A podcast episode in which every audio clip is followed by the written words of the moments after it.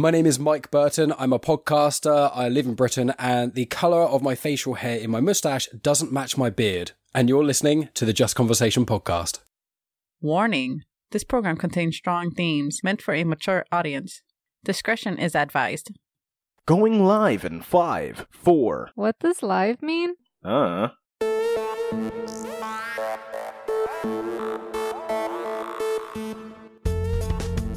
Welcome to the Just Conversation Podcast, the show where we ground humanity's most absurd and baffling ideas in childish ways. I'm your host, Jack. And I'm your host, Christina. And if you haven't yet, remember to hit that subscribe button to get notified the second new episodes are released. Also, this show is most enjoyable with a listening partner to share opinions and ideas on topics we discuss. Yes, and the best way you could do that is by going to your neighbor's house and kidnapping that individual and then bringing them over to your house and forcing them to listen to the show. If they try to run, you would have already known kidnapping involves buying rope and duct tape and tying a mofo up to a chair. So you do what you have to, so long as this show gets listened to. Also, when the cops ask you why you did it, do not name us. do not name us. Do not I was gonna say, us. like, what, what did they get caught? They're just they're gonna say we told them. Look, that sounds like a personal problem. You are an adult that made your own choices, and if you're not an adult, why are you listening to the show exactly? Your parents are failing. None of that is our fault. That all sounds like personal problems. Yeah. Anyways, make sure you get somebody to listen to this with. Mm-hmm. That being said, today is a day like every other day. I don't know what you thought was coming after that. It's just a day. Duh. No, I'm kidding. We have a guest today like every other day. Yeah, no, it's a totally awesome guest. And uh, the best part about this guest is that they are quite uh, eloquent. They they are well versed in speaking. Their their whole shtick is talk. They like to shit chat.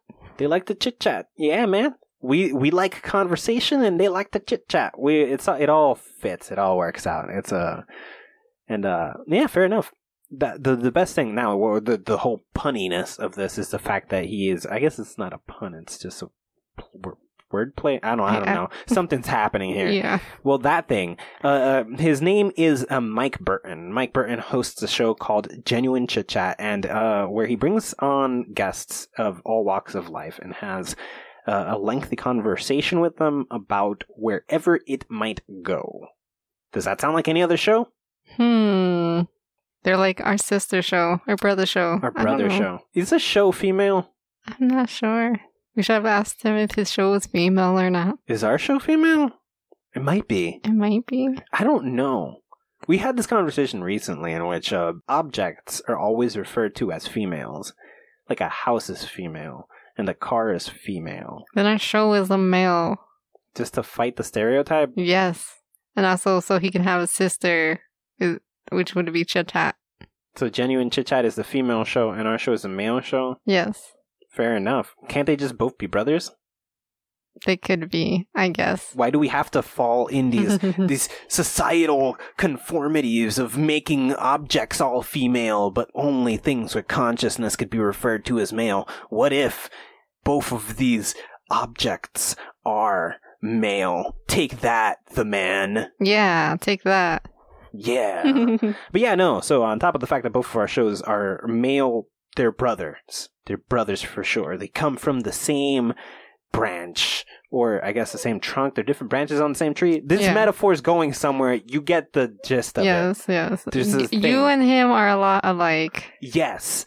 You guys could be brothers. So yeah, uh, so he's a guy who loves to con- converse. He's really good at conversation. His whole thing is con- conversation. It's r- it's really fascinating to hear this guy talk, and I like that he aims conversations in particularly interesting directions. Like us, he doesn't make the job to guide where it goes.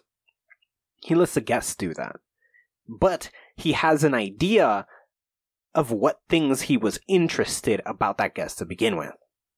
And so when those things mm-hmm. come up, he unpacks, and I like that a lot. It's a great way. It's a great way to keep flow, not interrupt, which is the part I hate the most when you're stopping a thought. If you're going to add something to the thought, great. Interrupt all you want. But if you're going to end that thought to reach the next question, you are killing conversation. Yeah. But a lot of people do that. That's how people That's talk. alright. That's interviews in general. hmm That's why I like to say, like, yes, you are the spotlight of the show, but this is not an interview. This is just a conversation. Clapping sound in the background. Cue that shit. Anyways, so yeah, so we have Mike Burton. Uh, you can find the show pretty much anywhere. Podcast, uh, Genuine Chit Chat, uh, wherever the hell you'd want. Uh, all the socials, Genuine Chit Chat. Um, the podcast places, Genuine Chit Chat, and Genuine Chit Chat here, and Genuine Chit Chat over there. Anyways, I hope you guys enjoy this amazing conversation with Mike Burton from Genuine Chit Chat. Uh, so yeah, enjoy. Enjoy. Hi. Hi.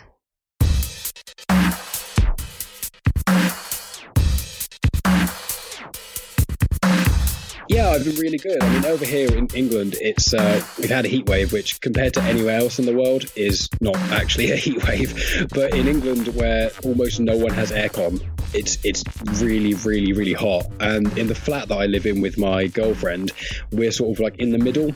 So when it's hot, we we kind of get all the heat from everywhere else, which has been uh, fun, shall we say? I'm glad we've got fans in the flat, but uh, aside from that, I'm, I'm all good. I mean, how have, how have you been doing over there? I mean, America, man. I'm I'm as good as it could be for the, for the situation, I guess. I'm not dead yet, so hopefully that doesn't happen anytime soon. I know the world is watching the uh the giant meltdown this country is having. Yeah, I mean, it's I've got a couple of friends, both podcasters and just friends outside of the podcasting world who are from America, and it's like a lot of the time when I speak to them, it's like, when are you going to move over to England? Come on, you know, it would just kind of we're similar in a lot of ways. We've got a lot of crap problems, but we don't seem to quite have the same volume.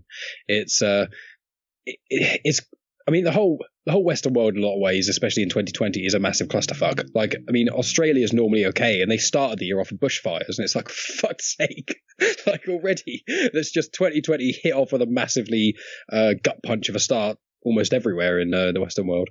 Yeah, it's uh I don't the world's having a panic attack essentially. We're having uh the planet's crisis. There's a midlife which is funny because we could say maybe we're at the midpoint of the planet's life, which you know it's been around for a couple billion years and it's only going to be a couple more billion before it totally goes away. But we could say right now this is the midlife of the planet and it's just having a real heavy meltdown moment where it doesn't know what it's going to do with its planet life and it's freaking out and uh, it's it's a weird moment for like you said the western world. I'm not entirely sure what's happening because when you look at the the underdeveloped countries right they're they're perfectly they're dealing with the virus. Like that's a global problem. That's whatever. Mhm. we can't fix that. But politically speaking shit's hitting the fan pretty hard right now.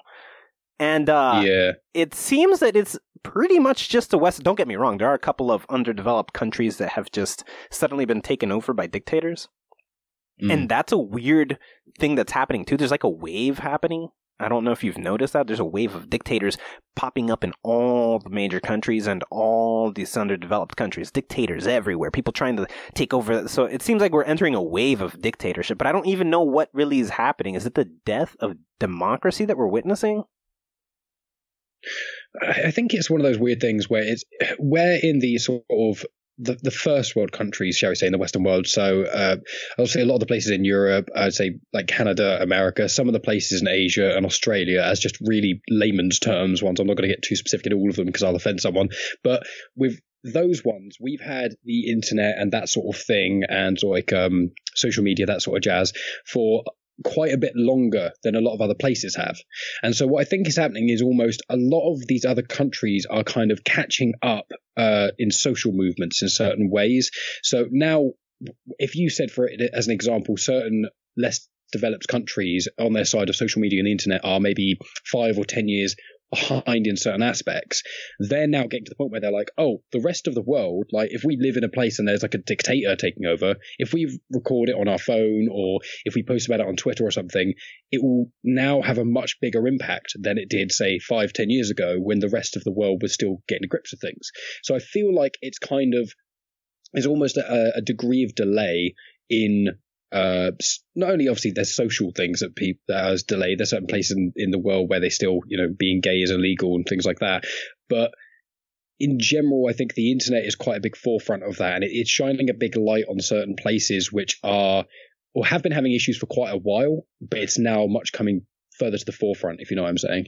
I, I actually not only do I understand, I completely agree. I have this complaint about technology all the time that we we we're blinded to it, although we use it all the time somehow, where we believe that everything that's happening around us is brand new. But I really just think we're aiming more cameras at it. Like really, really. Like yeah, there's there there's probably are more dictators, but also that's probably not even what we're seeing. We're probably just seeing like people who've been dictating for God knows how long and just happen to be in place now making the most noise because there's so many people with phones aiming. So I do think I do think you're definitely onto something there that we are we're just seeing it more. It's not that it hasn't been there. It's that we're just seeing mm. it more. It's more visible. It's more prominent because we can share it. We can talk about it. Countries we didn't know existed or have a hold of the phones that we threw away and landed somewhere else. And now they're using it and they're aiming those cameras at their problems. And we're seeing the problems and being like, Hey, look, they're going through something now too, like we are. And it's like, no, we were always all going through something all the time together. We're just yeah. aware of it now. I think one of the good examples of that is North Korea. Like North Korea, aside from seeing Team America World Police, which is a cracking film, aside from that, no, to my knowledge, not many people knew that North Korea was, you know, to put it bluntly, as fucked as it is. But obviously, in recent years, where everyone's had the internet and things like that, except people in North Korea, um, where we've had that, everyone's like, oh my God, what's happening in North Korea is terrible. And it's like, yeah, it is, but it, has been like that for quite a long time now. It's not just been the last, you know, five, ten years. It's been decades and decades and decades, if not longer. And as, as you say, like one of the things you said where we basically have loads of uh, equipment and technology that is so outdated we don't use anymore and other countries are picking it up. I think I remember it, it might be certain places in Africa where they are only now getting into VHS tapes, which is a it's a weird thing to think about. It's almost like a time capsule, but it's just because obviously where certain countries or certain nations don't have the financial and technological infrastructure to be able to support, you know, 4K Blu-rays. You know, I mean, I can't really afford a 4K Blu-ray player, let alone someone who's living in a more impoverished place. So it kind of, in a weird way, it does make sense that there's almost like technological lag mixed with, you know, the the kind of political but the way the politics are working as well, kind of mixing it all together. But then, okay, how do you consolidate this in which there is the fact that technology is altering our lives in this way and it is showing us things more and some of it is things that has always been there and some of it pops up and we aim a camera at it the second that it pops up. So there's a blur happening between things that have always existed and things that are currently happening only now. They, they seem to be mixed together. There's no way to tell what's what because it's all happening simultaneous from our point of view. Our perspective is it's all here now. We couldn't see what was there before, but we can see what was there before now, and we can see what's here now, now. How do you even know what's real at that point? What's a warped perspective? Do you even care at that point? Because it is difficult to really wrap our heads around the fact that there is, like you said, it's a time capsule. We hmm. are seeing things that have been happening for very long, but for us, it's in the moment. It's a flash from the past. Although there's people who are getting old technology right now, they're just arriving there because they couldn't have it before. We're witnessing tragedies in similar places for the first time, so we're getting informed like it's happening in our time, real time, now, but it's always been happening. So we're seeing the past play itself out like it's, and how, could we even tell that it was always happening unless somebody from there told us, or if we went out of our way to research something for a change? Because that's another problem we're all facing. If we just read headline and call it what it is, you know? So what what do you think? How do you deal with not knowing what's real and what's not? If that's a th- a problem you even like face in life. I've had it before. I had this strange epiphany moment probably about Um, well, to, to give some context to any of your uh, listeners who don't know my life story, which I presume is most of them, uh, when I was 19, I'm 26 now, and when I was 19, uh, my dad passed away uh, due to cancer. Um, and it was obviously a horrendous thing to happen, but it's not something that really actively upsets me, hence why I can speak about it on a podcast and whatnot. And when that happened, I had to do a lot of, you know, introspection. I had to, you know, be there for my mum in a lot of ways and lots of other sort of things. Now, the reason that's relevant is because in the period of time after he passed, there was about a two year gap where there was some darker sides where I was, let's say, doing things I probably shouldn't be doing that wasn't alcohol and other aspects like that. And it took a while to kind of get to grips with a lot of things. And one of the things that I'd always uh, been fighting with myself with was was knowledge. And there was a there was a thing that I had which was before my dad passed away, I kind of inherited almost this personality trait from my dad. I couldn't really I hated being wrong, and I couldn't handle not seeming like I was very intelligent or I was well informed about everything. And when you're in that mind state, you end up knowing far less than you ever could compared to if you just recognize you can't know everything. I think it's some sort of proverb which is like a like a wise man says the the more you find out about the world, the more you realize the less you know. And so what happened was when my dad passed away and I had this sort of a lot of time to look inward and kind of reevaluate who I was and try to work out all sorts of other things. I mean, I want to clarify, I had a very good relationship with my dad um, in a lot of ways, but he wasn't perfect. He never admitted he was wrong ever. And so, with that knowledge part, the, the way it connects is that I was so obsessed with trying to be smart and trying to be intelligent and trying to be on top of everything that it would freak me out to come into any conversation where I wasn't like a, an expert in, which is most conversations. But I wouldn't really recognize that for a while. I didn't. If I was in the conversation with someone, I would kind of conflate certain things or act like I know what I was talking about when I didn't really, and, and that sort of stuff. So once I'd kind of got over that and I kind of had that uh, epiphany moment where I was like, oh, I don't know most things. Like most things I don't actually know. And once I had that moment, it it it made me kind of take a big step back where no one can know everything and you kind of have to cherry pick what things you want to know and what things are important in certain ways. So it's like, you know, I, I would love to be able to, you know, do matrix style, click something in the back of my head and suddenly suddenly I know everything, which maybe Elon Musk is going to do that at some point. But like it, it would become too much of an of information overload. So the way I kind of do it in, in my own way now is more so there's a few passions that I I really uh, go full in for and I like learning about the, the things I'm passionate about. But when it comes to world politics and you know there's so much going on and there's so much information you know there's the 24 hour news cycle in itself like you could sit in front of a TV and just watch CNN or Sky News or any of these other news stations consistently all day without doing anything else and you still wouldn't get all the news. So with that in mind, I after I kind of had the sort of realization I couldn't know everything and I never will, it took a lot of the pressure off and it made me go, "Oh, I don't no one's expecting me to know everything and no one really can anyway to my knowledge." So when I was younger, it was definitely something that would play on my mind and it would bother me quite a lot if I didn't know what was happening in Syria or Libya or whatever. But now it's more of like I have peripheral vision on these events and these things that happen, but when there's something I don't know about and someone else speaks about it, rather than trying to act like I know about it, I will instead go, Oh, I didn't know whatever's happening there. What do you know about it? Could you tell me? And then I'm not going to remember everything they said, but I find that I'm quite good at picking up almost footnotes of information. So if we have like a full conversation for like half an hour about one thing, I will probably remember like one thing from that. But that just means when I have a conversation with someone else about that same subject, that one little footnote can be the jumping off point for a whole new conversation. And so that's that's kind of how it is, almost in a very, very, very simple way of looking at it. I have almost like a post-it note of information about most things, enough to be able to start a conversation on them, but not necessarily carry it on. I said a lot there, so I think we we have we share common ground when it comes to uh, love of information. Uh, or Hmm. maybe love of information is a very specific term for myself. Uh, I don't know how much you particularly love information per se, but it, I, I love it. I've got a book which is literally uh, it's actually next to me. Let me see what the title is. It's called Knowledge is Beautiful, and it is just a book where every page is different Venn diagrams about random pieces of information Oh, God, and all kinds of other cool and crazy things.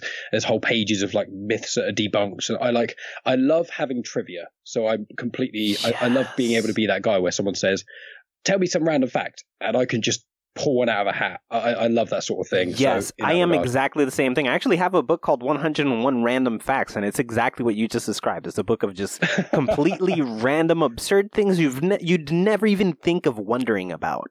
It's just completely absurd Amazing. ideas and thoughts that people have, facts, real information, just about the world one way or another.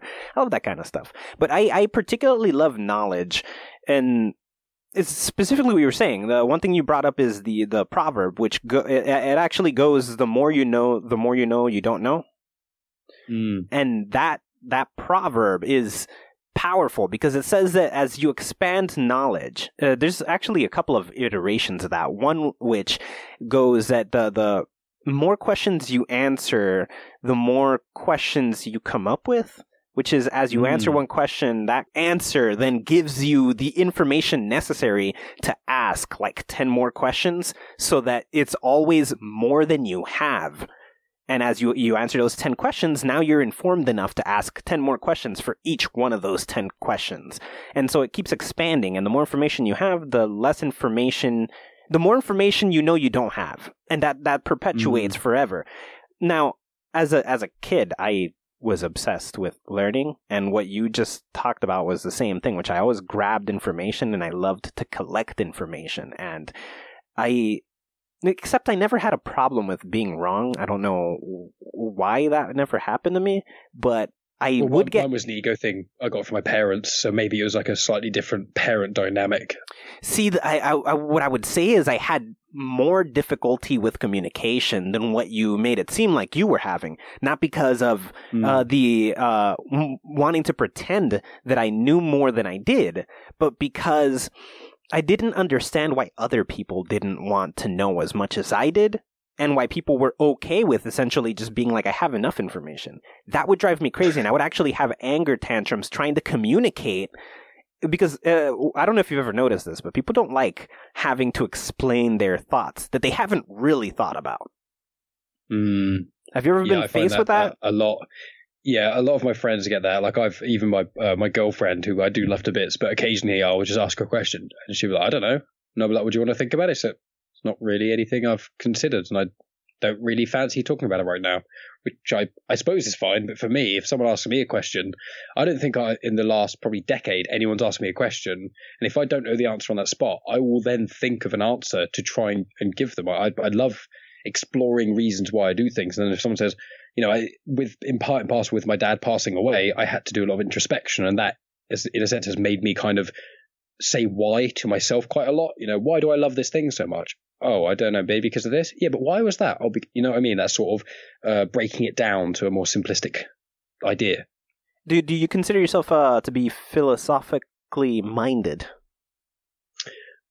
Uh, yes, I think I would be. Um, I- I've always been intrigued of. I have my hand in many pies of of uh, uh, things that stimulate me intellectually, and one thing that's always intrigued me, although I personally am an atheist, is religion in itself. And obviously, religion is not the same as philosophy, but the the ideas of different views on the world is something that has always very strongly uh, intrigued me. So whether it's religion or it's spirituality or it's just you know simulation theory, things like that, any of those ideas.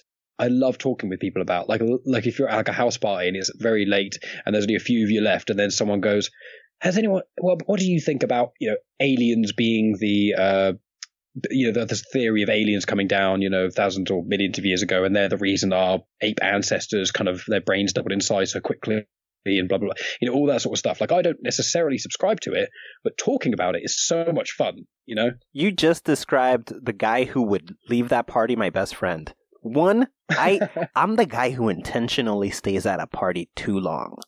If I have no, if I don't know like anybody too personally, like if I'm there with people, I usually hate being at parties. Let's leave as soon as we can and go do something funner. But Mm. if I'm there just because I was invited and I'm not necessarily close with anybody else other than the host or whatnot, I'm the person who like eats that party up till the very end, till the stragglers are left. Because those are the people who open those conversations up. They're either wasted or so bored that they just start up any conversation and I will jump in. Now, Mm. one thing you've brought up is that you're an atheist. Mhm. How much thought have you given that?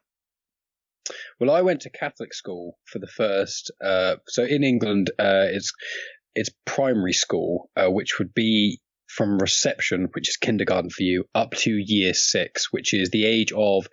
So from the age of five to the age of ten, I was in Catholic school, so I'd go to mass and church, and I I know the Lord's Prayer off by heart.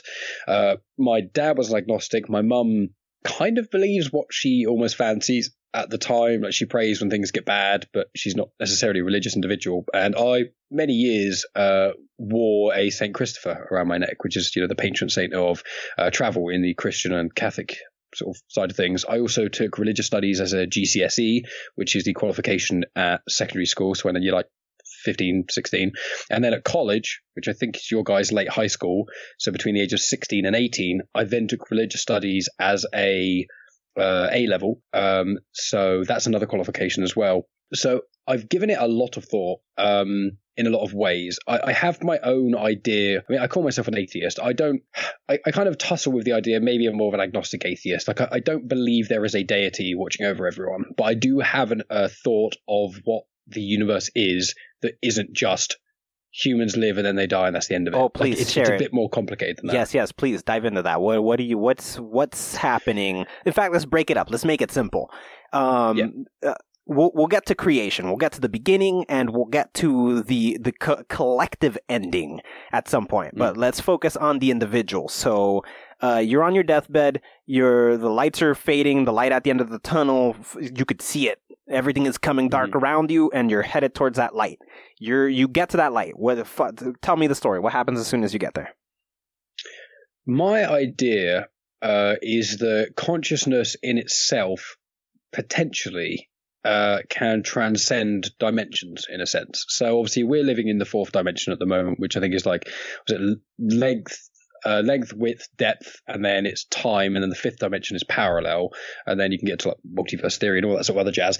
But when when you die, I don't believe that your consciousness goes on into say a heaven or a hell or anything like that. It's more. It sounds kind of lame. The best way of describing it almost would either be with Star Wars or with Interstellar. Now, with Interstellar, at one point he goes minor, minor spoiler. He goes uh, far into the future or something. He goes into this weird thing where he interacts with what humans become, and they're not even physical beings anymore. They're just this strange, uh, kind of almost conscious in, in some ways. And the reason it links to Star Wars as well is always because you become one with the universe in a way. So your consciousness just becomes one with everything. And it, it's it comes from my belief that it's actually oddly enough more of a science based belief that I believe the Big Bang happened and stuff. But all of us came from, say, a pinpoint in time, which all energy and all matter and everything was there, and then the Big Bang happened and it basically shot it all out in loads of different directions. But obviously energy is never lost, it's only ever transferred. So the idea is that the consciousness that we all have at the moment was all came from the same exact point, just like all the trees that are alive, every being that is alive, all sort of energy, the suns, etc. So the the, So the global regard- consciousness, uh, you, you're basically discussing the global consciousness. There was Yeah. one uh, singular presence that uh, uh, Mhm. essentially had all the collective perspectives as one. Eventually, sort of almost pretending to be all these other individuals, but we're really just part of the collective bigger consciousness. That if we die, we're just a bigger perspective of what we were before, so we could just see a bigger picture. Yeah, yeah, exactly. I mean, it's, one of those things where I, I look at things almost uh, with a scientific viewpoint, sizing up. So, as an example, humans are a collection of trillions of cells uh, that all make you you. There's not necessarily one specific thing that makes you you per se, uh, and you're like this. Every human is like a superorganism, and then the Earth, by scaling up, is the same. It's if you look at it in a blunt way, it's just like a ball of rock in, in some ways. But really, it's a multifaceted being due to the sheer amount of organisms on it. Then you zoom out again, and that's the you know universe. Well, there's galaxies and solar systems and universes, and you keep yeah. zooming out and out and out. And eventually, I think it's just it is all one connected thing. And I think that the the reason my con- the consciousness part kind of comes into it is I, I just think I believe that consciousness is just a form of energy that we haven't yet discovered how to fully uh, read um, at the moment. So it's just it's a form of energy that somehow almost saves data in in some strange way. and all I think it is is just yeah, when you die, you kind of it's kind of like going to sleep, but obviously that's that's the very atheistic view is you know you close your eyes, you're dead, that's the end of it. But my thing is more so it almost becomes like a nice calm. You just go back into being one with the universe. And then maybe at some point if reincarnation could be a thing or anything like that or if the you know the entire universe ends and then it starts up again you could live the exact same life again or you could live as a slightly different one. And you may not even know or you almost certainly wouldn't know that you're you. It's one of those strange things of my own uh, sort of idea of the universe which is is kind of more you, everything came from the same thing. So i presume that when everything ends it goes back to the same thing. See, this is completely fascinating because I've never heard somebody describe what I think so clearly. You and I are so exactly on the same point. Like I'll, I'll tell you how exaggeratedly equal. I've you've clearly thought about this about as much as I have, and I'll explain. Mm-hmm. which I believe you're going to agree with everything I'm saying. Let's go to the smallest scale we can think of. Right? We have an atom. An atom builds uh, what we consider matter. A bunch of atoms together equal forms of matter. We can say enough atoms together equal a cell. Enough cells together equal a living organism. Enough living organisms next to each other equal a planet. Enough planets around each other equal a star system. A star sy- enough star systems around each other equal a galaxy. We can keep scaling this up. We have enough galaxies together. It's a universe. Presumably enough universes together. We have a multiverse. That goes all the way up. Okay. That same logic, as you're saying, uh, definitely applies to anything and everything we can think of. If we look at freaking lettuce, it has that sort of spiral coming out of itself, all is equal type of thing going on. You know, as above, so below. It's it's hmm. just infinitely growing out of the same point, and it's all the same thing at any scale you look at anything, I think is the same thing. So if we consider that we are living organisms and that our cells don't think we're alive, our cells don't question whether they're inside of a living organism. They just think mm-hmm. they are the main thing living in an ecosystem. We think we are the main organisms with anything relative to us, and we don't consider that the planet is alive. The same way the planet is probably having that same thought, not questioning whether its cells are alive or if it's part of a bigger system. So all of these things are equal but different somehow. Now we get to the consciousness problem, right? So you're basically describing um, Brahma, the the ocean of of thought of being, which is uh, there's in Buddhism, not Buddhism, in Hinduism, there is this uh, thought where there is a the individuals we're all individuals we all have our own perspectives or whatnot and then there's this god um, above all gods, right? And he is uh, compared to the ocean pretty consistently. He's the biggest god. Yeah, there's a god of love, and there's a god of like trees. There's the god of like water or whatnot. But then there's God God. He's this like over exaggerated energy everywhere all at once, everything that could possibly be. And when you die, you don't go see like a figure that looks like a person or anything. You you you are a water drop. You're a water drop mm-hmm. in an mm-hmm. infinite rain and Brahma is the ocean. And your your life cycle is you dropping from the sky, right? You're falling from the sky, and the entire mm-hmm. trip from the top is you as a single drop. But when you get to the bottom, your death, you just become part of that ocean where every other water drop is falling into. And that's the idea of Brahma. But I think that's also the idea behind the global consciousness. I think we both agree perfectly in that all things are one to some degree mm-hmm. in one manner, shape, or form. Are you familiar with the Hermetic principles? I have heard the word before, which probably makes me think that I don't know it, and then when you start explaining it, I may. so please tell me. Well, the Hermetic principles are the are so, sort of a seven set of seven rules that apply to reality as a whole. They explain how primarily and first of all everything is mental. All thoughts, all things are thoughts. There's nothing that isn't a thought. Actually, look at it right here. This is about to be pulled up. Mm-hmm. Let's see if this clears up. Okay, zoom in on that real quick so I can see that. Can you see this the uh, diagram? Not diagram, but this chart that was pulled up. Yeah. Okay, so all is mind. The universe is mental. Now that is 100% the first thing you got to go with. Now yes, I believe in the Big Bang. But also, I believe the Big Bang is sort of a projection because everything is thought and everything is uh, we. Uh, how do I put it? So we got our our nerves perceive, send a message to our neurons that process it, and then our brain clarifies it, and then our conscious mind receives it. So it Mhm. went through like a million different filters before it got where it was going. We're not really seeing what reality looks like. It was all generated on the way to us. That proves just through sheer science that it's all mental. But if we look even through through religion, we could say that it's all energy, it's all spiritual. Okay, same concept, whatever. It's all not what we think it is. So all is mental. That's the global consciousness. That's what you're talking about. There's this bigger conscious mind. But then there's mm-hmm. the other thing you were talking about, the scaling problem, where it looks all individual, but you go small enough and it looks the same. Why do our atoms uh, with electrons and protons look exactly the way that star systems do with planets circling them and the same way that galaxies do with stars uh, and circling them? We could do this forever, and that's the as above, so below problem. That's Mhm. all things are equal at all scales in every direction possible. There's no deviation from anything. You have to assume everything is equal one way or another. And that's just part of Hermetic principles, like anything else. There's also the principle of vibration that nothing rests. Everything is ever moving. Everything is in perpetual motion, which is why it looks like time's arrow is always moving forward and we're always experiencing time and nothing tells us that time has to move forward. But that's how we experience it, isn't it? It's a weird conundrum that we have because physics doesn't tell us time should move forward exclusively.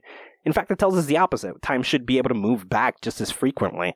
And it's just our perception that makes it look like it's one direction, but we're we could be shuff, shift, shifting forward and back all the time. And every time it moves back, we unlearn things in the opposite order that we learned them. And when it starts moving forward again, it's like that was our first time in that moment. We would have no way of knowing. And I was just going to say to interject, I'm obviously looking at this, um, uh, the, uh, the, the seven uh, hermetic principles that you've got up there. Funnily enough, the next one, which is polarity, I was going to say one of my main reasons behind my way of thinking and with the scientific mindedness is the reason I don't believe in there being a deity is because the universe doesn't have the same hierarchical system, in my view, that religion subscribes to. The universe is net zero, which is, you know, every, every uh, a very easy example to explain in layman's terms is if you have a flat ground, to create a mountain, you have to create an equal whole to move that. So it's obviously all it is at the moment is the difference between the Big Bang, like post Big Bang and pre Big Bang, is before the Big Bang, there was all in air quotes, you know, like positive and negative energy that had completely evened out. And then what we're in now is the state of everything is moving and it is still the same amount of positive and negative, the same amount of, say, life and death as an example or things like that. But all it is is just from the start of the Big Bang to the end of the universe or however you want to describe it as we know it, all it is is just this very simple equation of just, you know, one minus one equals zero. And that- that's the whole universe. All it does is basically just equals out to net zero. And that's why I believe there isn't a deity because in all manners of life, when you look at things, you look at trees, they, they, you know, go through the seasons, their leaves fall off uh, or the plants, some of the plants sort of die and things, but then the foliage that falls to the ground becomes the livelihood of a lot of insects and a lot of other things that grow, and even the dirt and the compost and whatever for itself to help grow other plants and things. So the death then equals the life of other things. So in my view, the entire universe just is based on the principle of equation of just everything evens out in the end. And therefore, in my view, a deity could not exist within that state because the deity would be outside of that, and therefore that would be an extra layer, if you see what I'm saying. Well, I actually do see what you're saying, and I have a, a, an opposing argument to that. Now, don't get me wrong. I, before I begin explaining my angle, I don't want you to think I'm some sort of theist or something. But I, I, I do 100% believe that I don't know enough, and I will never have the capacity to, if that makes sense. There's no way I hmm. could really ever comprehend if there is or if there isn't, because it's not for me to understand. The universe has no reason to make any sense to me. Now, that being said, I began my life primarily as an atheist, thinking that made sense. Then I went on to consider myself an agnostic because I thought that made sense. Then I decided everything above is stupid, including theism. Nothing fucking makes sense. Nothing will ever make sense. But I'll explain why. And it comes back to what you were just talking about, which is ultimately uh, uh, the fact that it's it's all the sum of what was already there. There's nothing more Mm. and there's nothing less. But I can actually give you an image as to how there is a God. Now, we are gods all the time. If you think of what the uh, Hadron Collider ultimately is, right? We have Mhm. two atoms and we put them in this giant machine that's the size of like three countries. And we spin it. We spin these two atoms and they're spinning at crazy high speeds just so they could smash into each other, right? And they blow. Do you know what I'm talking about? Yeah, yeah, that Large Hadron Collider. Yeah, everyone was freaking out about it about 10, no, about 12, 14 years ago, where everyone was like, oh my God, they're going to make black holes, it's going to end reality. And I had to explain to my English class in the school that that wasn't going to happen. So, Yes. yes, Okay. I, I am aware of the Hadron So- Collider. The Higgs boson, I think they were trying to discover. Yes, that's actually what they had. did discover there. But okay, so so hmm. we smash these two atoms together and we create was what is essentially or we describe as the state at the beginning of the Big Bang, right? So we smash these two things Mhm. together and we get all the same particles that existed at the very beginning of time. All of those exact same things. Now, think about this real hard, right? Anything smaller than us lives at a faster scale. Uh, a photon, one of the smallest things we can think of, moves so fast and weightlessly that it travels at literally the speed of light. It is the what we measure as light to be there in the first place. So it's the smallest, most weightless thing we can find. And then we look at things that are really, really astronomically big, like planets that last billions of years, and stars that last trillions of years, and black holes that are going to la- last uh, unfathomable amounts of time. So there's a consistency with size relative to time. If we think that we smash these two atoms together, right? And we do create the conditions of the beginning of the universe. It might be, keep in mind, this is a fraction of a fraction of a fraction of a second that happens inside this machine. We do this giant, we built this giant machine and do all this work for the splittest of split seconds. It's just a quick blink that is so insignificant. Now, at that scale, though, we've created a universe. And although we can't measure anything in there except random particles we're looking for, in that scale, if we could shrink down, because we got to think that that entire universe is the size of an atom. That's how mm-hmm. small the entirety of that universe is. The whole universe, everything that exists. We just think of the size of our own universe and how it's not just our planet or our star system or our galaxy, which is unfathomably large, but billions upon billions upon billions of galaxies and how huge that is. Now we fit all of that, all of it, 100%, into something smaller than an atom. That, that, in that, that looks instantaneous to us, but in there, there are billions and trillions of years going by. There could be planets that form and creatures that gain life and they come to be and civilizations that evolve and they take over entire galaxies because they've been around for trillions of years and they go extinct and then that universe disappears because it got too old. It's already googolplex many years old and it died of old age. The universe. To us, that was a split second and to them, it was infinity. It was literally infinity. Mhm. Whoever pressed go on that machine is God because he made that.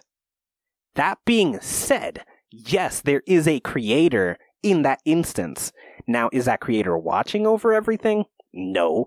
Could that creator even know that there's life in there? No. If we assume that everything is equal but different, and that everything is as above, so below, just like the atoms are surrounded by protons and electrons and just how planets circle stars and just how stars circles galaxies the same is equal everywhere. We have to assume everything is normal right? Occam's razor whatever is most likely.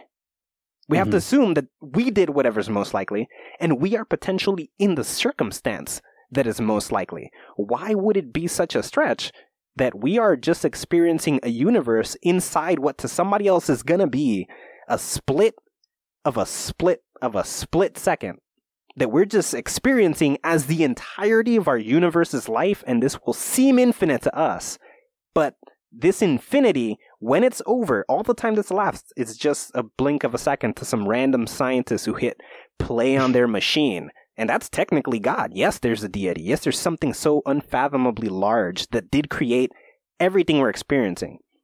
But they don't even know we're here.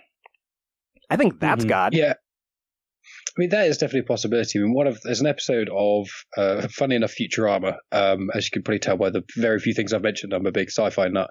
Uh, with Futurama, there's an episode where uh, Bender he essentially meets God, but God isn't. He's not like a you know he's not like the Simpsons God, where it's like some you know white dude with a beard.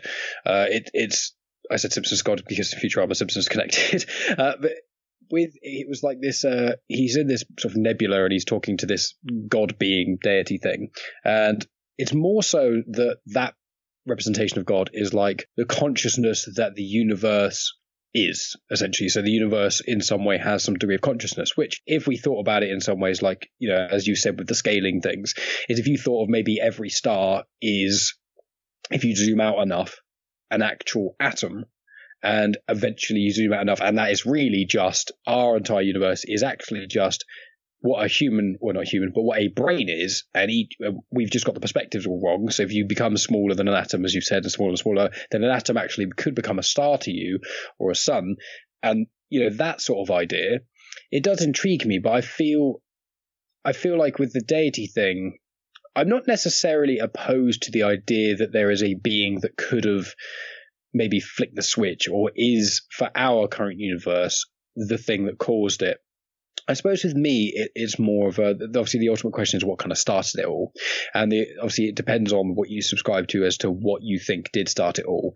But it's a very interesting idea, and I think as you're, you're rightly saying, there's all. It's so unfathomable that people can't even comprehend it. It's like you try and say to someone, "There's a bit like there's more." I think there's more there's just galaxies in the universe that we know of than there are grains of sand on planet Earth, which which is unfathomable to think about. But because humans, you know, you talk about you know 10. Oh, that's easy to visualize. Oh, 100, okay, I can visualize that quite easily. You try and imagine a million things, and you're like, I can't even conceive of that. You try and count to a billion, it will take almost your entire life. It's, it's all these kind of weirdness uh, of things. And with that said, I think that part of it goes in with what you said slightly earlier in our conversation about we don't have the means to be able to even fathom that sort of things. And one way that I compare it to, uh, to make people understand where I'm kind of coming from, is that very, very, very simply, um, we don't we don't have five senses. We actually have more than five senses. But for ease of this conversation, let's say we've got the five senses. You know, taste, smell, uh, touch, hearing, sight.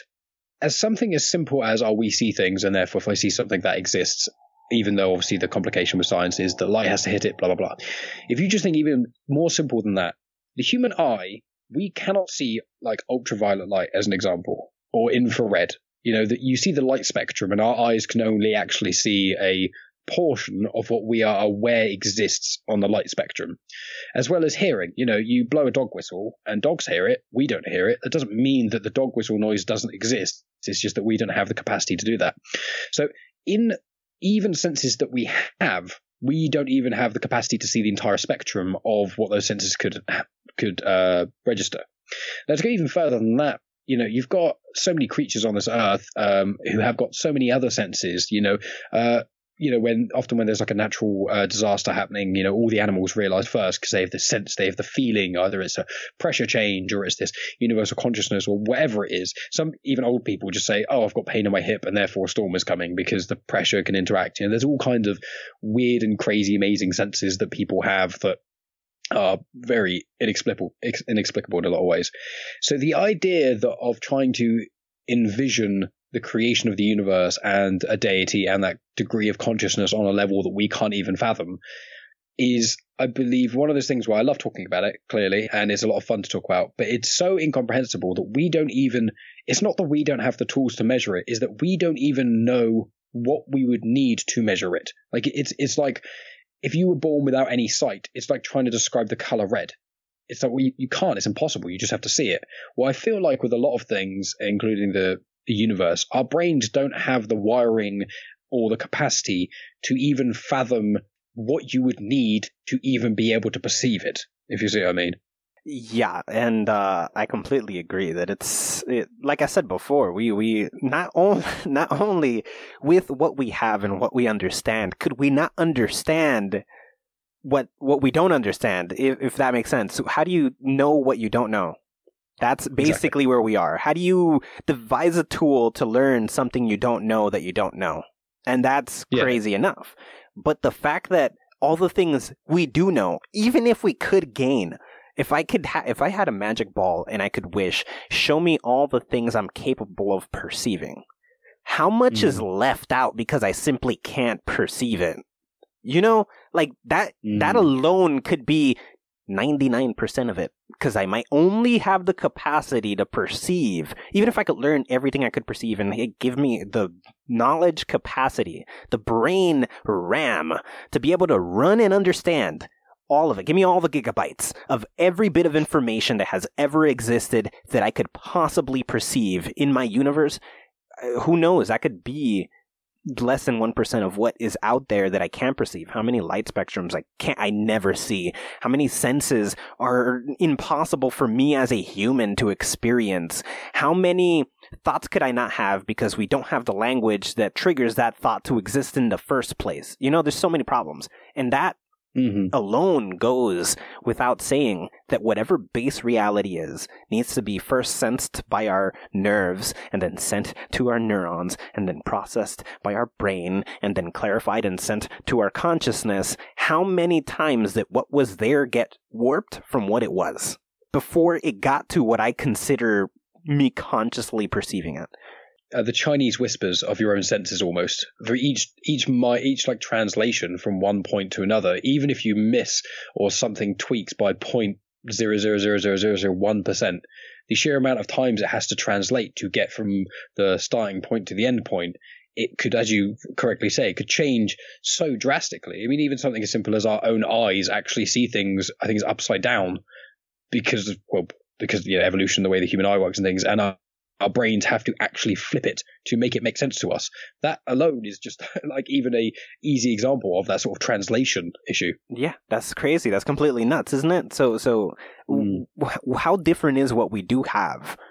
And it's just based on that difference, it's probably completely wrong. The only things we have are completely wrong. So anything we have the capacity to learn is wrong. And we don't have the capacity to learn all the things. How could we ever learn all the things? It would be it's unfathomable, incomprehensible. There's no, there's nothing we could ever do to grasp all the information, and and it's it's it's truly baffling that we just kind of wander. And this is what I mean when I said when I was a kid, I definitely had a problem with people who would uh, sort of reject information, and I'm like, what do you know that you're not telling me for you to be this sure of whatever you have, you know? Because I, mm. I I couldn't process like I'm a person who likes to ask why. And when you ask why mm-hmm. enough times, it doesn't matter to what, it will break down.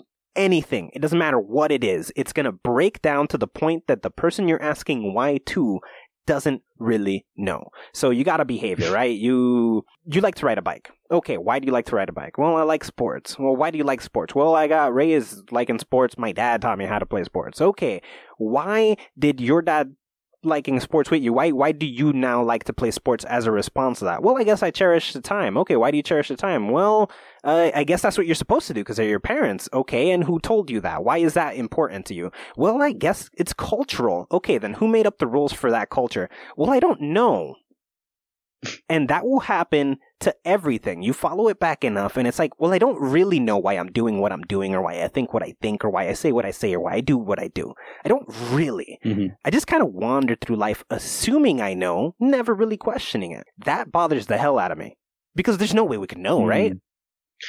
No, not, not at least in the current state we're in. I mean, the one theory is that, and this is kind of jumping off Interstellar again, which was basically if if we continue, if we don't, you know, all destroy ourselves in some horrendous way, what will happen is eventually we will get evolve more and more and more. And it depends. Some people, like Joe Rogan, believes that it's, you know, we're going to infuse technology and then you via that our brains and consciousness is going to expand to a degree and then maybe we'll become more digital ethereal beings or uh, or increase our bandwidth to such a ridiculous degree that we'll be able to maybe comprehend these sort of things or maybe just evolution would take its time and over millennia of generations and generations and generations, then we will get to a point where we can understand and comprehend the universe more. But I feel like almost when you uh, almost like a hope, but I'd say more so than a necessarily concrete belief, but is that when you die and uh, your consciousness becomes one with the universe, I feel like it's almost the fingers click and then for a nanosecond you understand everything just before the lights go out, just as as you kind of as the description you said with the the drops, as your drop touches the drop of the ocean, you've got that split second of where you've still got the shape of your own droplet and it is connected to everything else. And maybe in that moment, that's when you understand and that's like the final rest of that's the kind of that's the peace that everyone always speaks of when you pass is that you get the full peace. You don't feel any pain. You don't feel any worry because as you connect with that everything makes sense. I i completely agree with that in every manner shape and form. Uh, but i also think that is but a small piece of what's really going on. Not only do i believe mm-hmm. that uh, there is a moment in which you're like aha i get it. But there's and and I'm not again. I have no fucking clue. I have no idea. This is there's no way I could know. no, but I. I have a I have a couple of uh, theories as to how that could take place. I think of information as um, labeling and creating lists. Right. So you're born mm. and there's nothing, and you you're taught by something else what things are. Everything is just cult smudges, smudges everywhere. You don't know what anything is, but eventually you see one smudge enough, and that's mom. And you see enough smudges, and you're like, that's a couch, that's a chair. But eventually, uh, after you've refined the basic things, you start making things a little more complicated. So chair, couch, uh, uh, sofa, love seat, then um, chair, bed. You'd start to distinguish things that already exist: standing chair, sitting chair, whatever. A bunch of million things. You make a million lists, a million. You become complicated as time goes by. You hit a peak of life where you've already gathered all the relevant information. You'll still learn, but not as fast. Now you start stripping away the useless information and kind of pulling wisdom out of it. But eventually, even that process stops. This is when you're closest to your deathbed. And as you're on your deathbed and your mind is starting to shut down, you start to lose information. We see this all the time. People forget their names. People forget who they're around. They'll remember briefly and it'll disappear briefly and they'll talk to somebody who's not even there for a couple of minutes.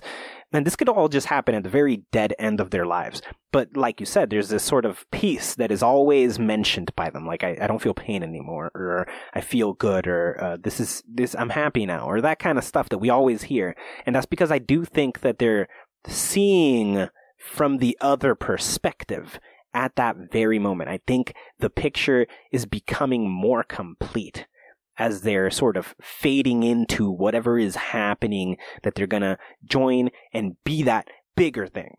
I think that is definitely one of the forms that this take one takes one of the possibilities that's happening. There is a increase, there is a decrease, and then there is total and pure knowledge that makes us fully aware. What I would argue is, to my own point there is that why would why would it have to be that there is even an end, right?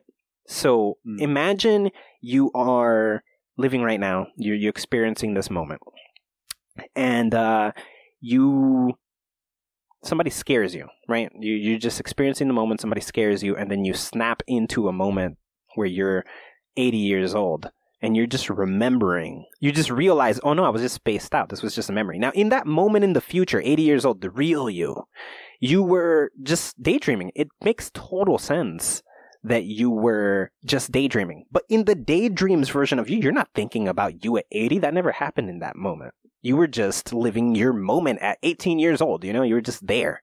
You were just hanging out, chilling with friends, doing what you're doing. But you pop back into being 80 and you're like, oh yeah, that was a cool memory. But it doesn't work both ways. One side knows about the other, the other side doesn't know about the previous.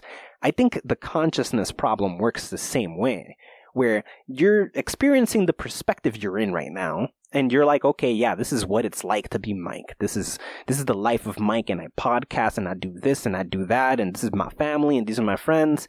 But then at a random moment, you pop back into being the bigger conscious mind and as that bigger conscious mind, you're not shocked that you're not Mike. You're like, yeah, that was a cool theoretical moment.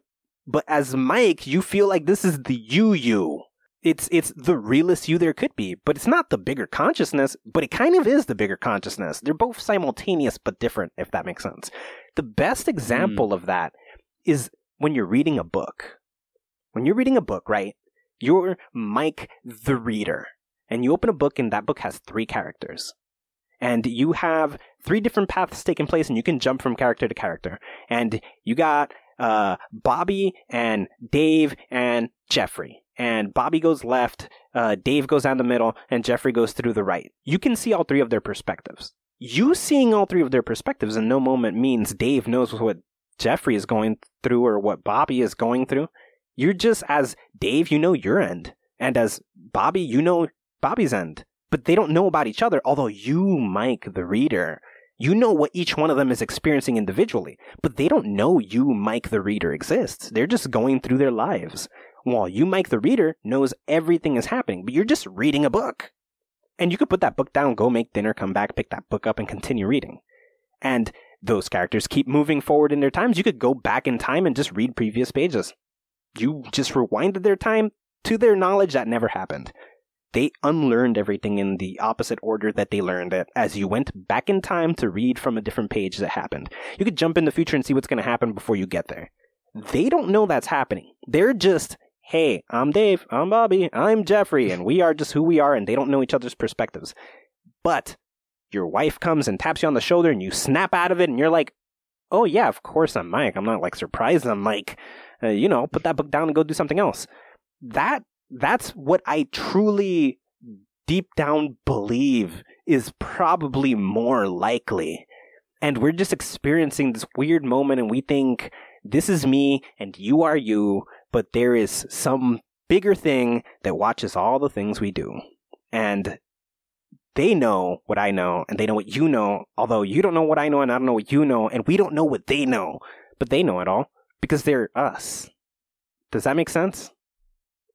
Yeah, I believe I see where you're coming from in that regard. I think it's a way for me to sort of rationalize that. It would be uh, there's a, a, lyric by My Chemical Romance, which I love, and that is uh, "Life is but a dream of the dead," which is that which in that context of that song, I don't know if he meant the way I kind of took it, but in my mind, it's like the moment where, where I spoke about where like sort of the droplet and as you touch the water and everything makes sense in, in a way. There's that idea, um, which is what we're experiencing right now at present, uh, where you know I'm speaking with you, we're doing a podcast and jazz. What it is is that we're not actually here, is that we've died, and that when you die, you have a nanosecond before death where your brain will then replay all your memories again, and you're living in this like infinite ethereal replay of your own life from that. Now that's one perspective of the less uh, spiritual side. That is more of a just uh, much more of a secular thing, you know, much more of the smaller scale. And if you kind of make it bigger than that, then yeah, when you, it's like, you know, when when you play when you play video games or something, as you say, if you play a game and you're in some sort of fantasy world or something like that, you're playing that character. Well, you playing that character, you you you see what the character sees, you experience the character's experiences, and you go around doing crazy things, killing dragons, whatever. But that character you're controlling what that character does in a sense. You are living through that character, but that character doesn't know everything that you know. That character doesn't suddenly have some sort of crazy existential crisis that suddenly, oh my god, electricity happens and this doesn't happen and the world changes in this crazy way. It, it it's not it's not a two way thing because if it went back the other way, it would the the recipient, the one who can't look back, if they could, it would cause such uh so many problems, so many always negative ripples that it would just be infallible for anyone to comprehend. So almost if we're in this sort of, if everyone is connected by being all together as one conscious, when you become, when you go from the material realm or the, you know, 11th dimension or whatever, when you go from that place of being in the pool of consciousness with everything else, when you transfer, when you transfer into the physical realm, your own consciousness puts limitations in your own mind to stop you going mad because if those limitations weren't there, your brain would be unable to, to actually deal with it. It was like a computer processor. Your computer has a certain amount of RAM in it. Well, yeah, you could try and play 20 games all at the same time in full HD, but it would just burn out and not actually be able to do anything and it would just stop and overheat. But if you try and do one thing at a time, you put things in place. So on your computer, if you try and open a second game while you're playing one, it will say, can't do that, choose one between the other. If you have them in your subconscious already, stopping you from being able to transcend certain thoughts too quickly to stop yourself burning out, that could almost be it. It could be the, the translation from being in the ethereal consciousness with everyone to becoming physical has to put certain limitations in so that you can't do what you said. So you can't look back into the, the group consciousness. There's there's trails of it. There's little signs. You know, there's certain times where, you know, you think about someone and then they immediately call you and you haven't spoken to them for two years and they're like, I just felt like I should call you. I had this weird feeling, you know, and then you could, it's going even further into the sort of the depths of these things is imagination. When you go, when you sit, a paper, sit down with a pen and paper and say, right, imagine something out of the blue. Well, obviously one argument is it comes from a lot of things you've experienced previously or media that you've consumed and things like that. But at, that works now. But you go back, you know, decades, if not hundreds of years before there were movies and all these sorts of other crazy things. People obviously started creating these things somewhere. Well, where does imagination come from? Well, some ideas of it are that imagination is one incredibly small transmitter inside one's brain, which just connects to that strange ethereal group consciousness that knows everything.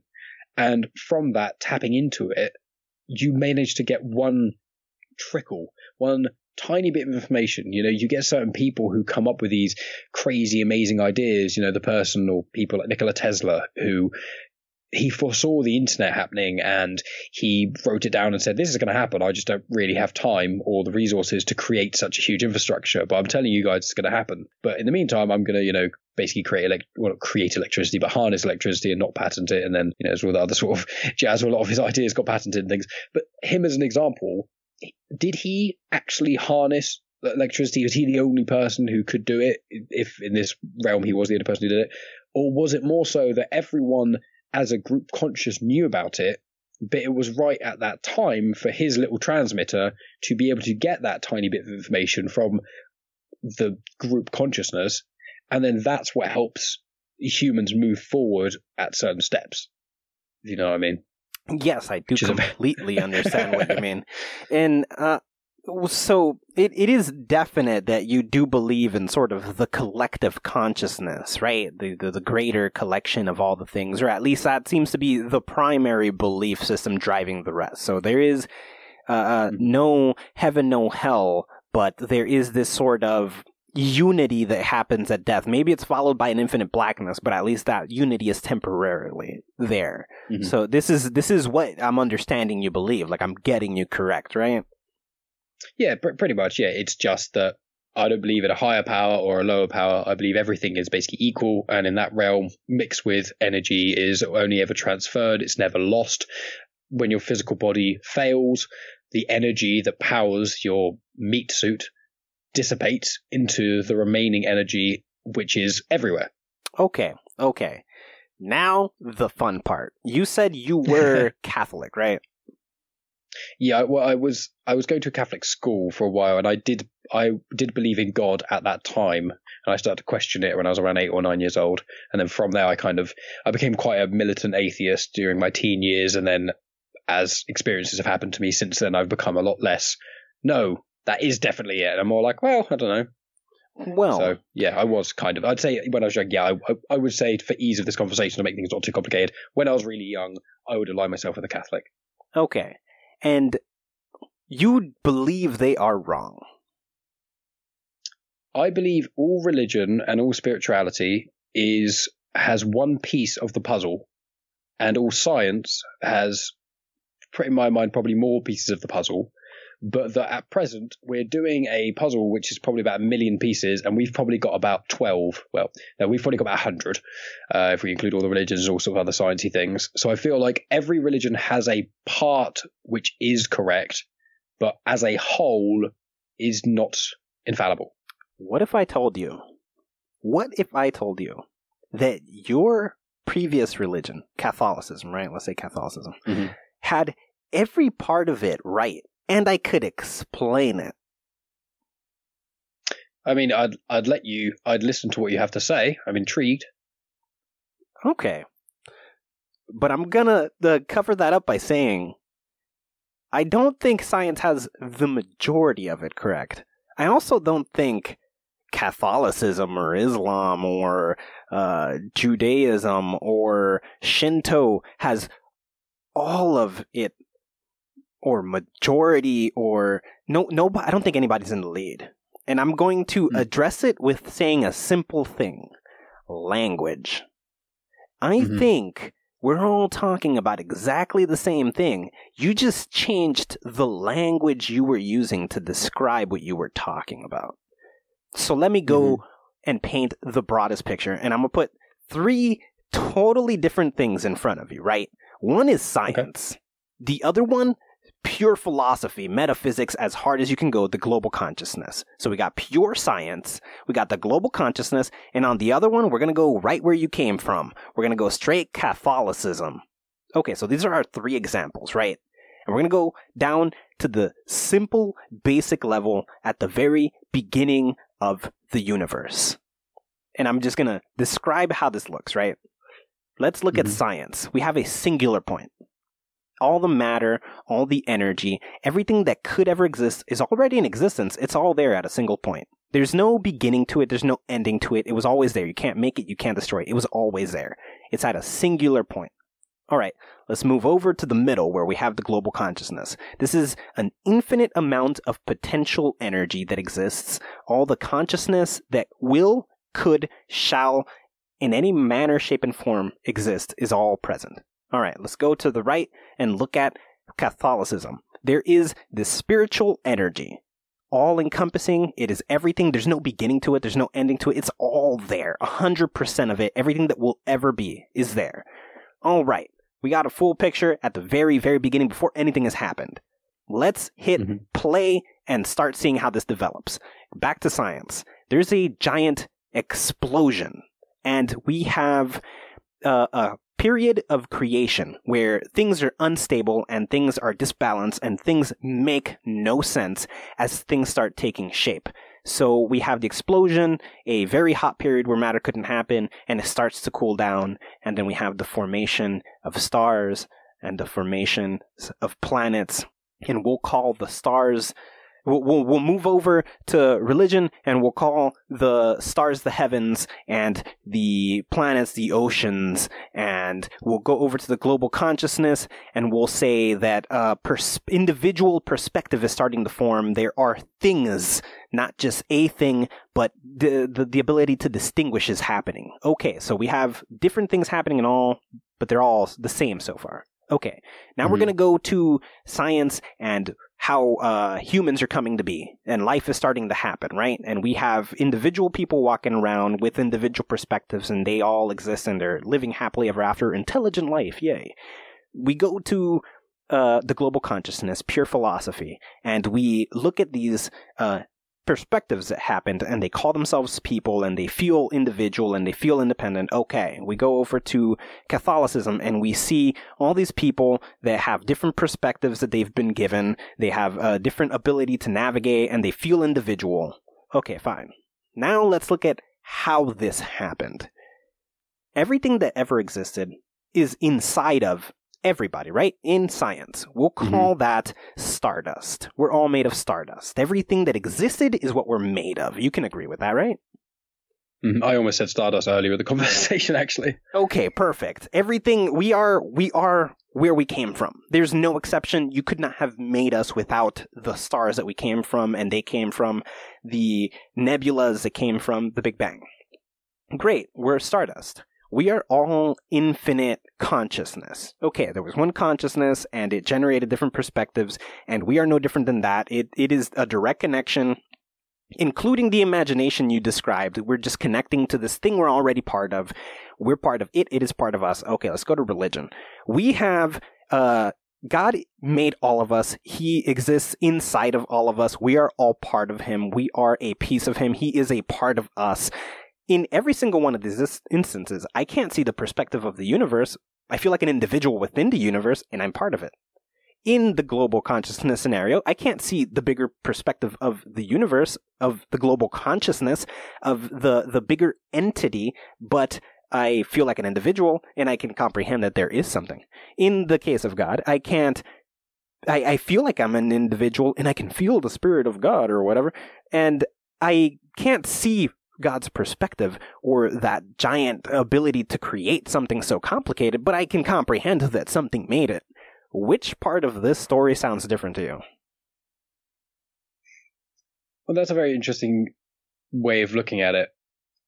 So obviously, each one is is almost, as you say, is the language used, which is sort of defining the the differences, which is quite an intriguing thing. It's almost like you can have lots of adjectives for a positive word, like just uh, that is nice, but that is good, that is brilliant. I mean, they're all, in essence, saying the same thing that that thing is positive, but due to very, very minor tweaks on uh, inflections, even and come into it as well, it changes your perspective of it. So I suppose where you're coming from in that regard is the baseline is relatively all the same thing, but from the almost perspective or maybe the angle in which they're using to describe it, that's what makes it seem like a much more different. Uh, that's what makes it seem really different to itself. Yeah. So, so what, what do you think about that? Do, do, do, do you do you see where I'm coming from? Like, I don't think that mm-hmm. there isn't a god, but I also don't think that there is a god. If mm-hmm it's it's it's like saying yeah. the Big Bang is God. There would be no difference. Yes, it is. It made us. Hmm. I suppose with um, I mean I agree with you on on that regard. I feel like with um with my analogy of the the puzzle pieces and things, I feel like it was more.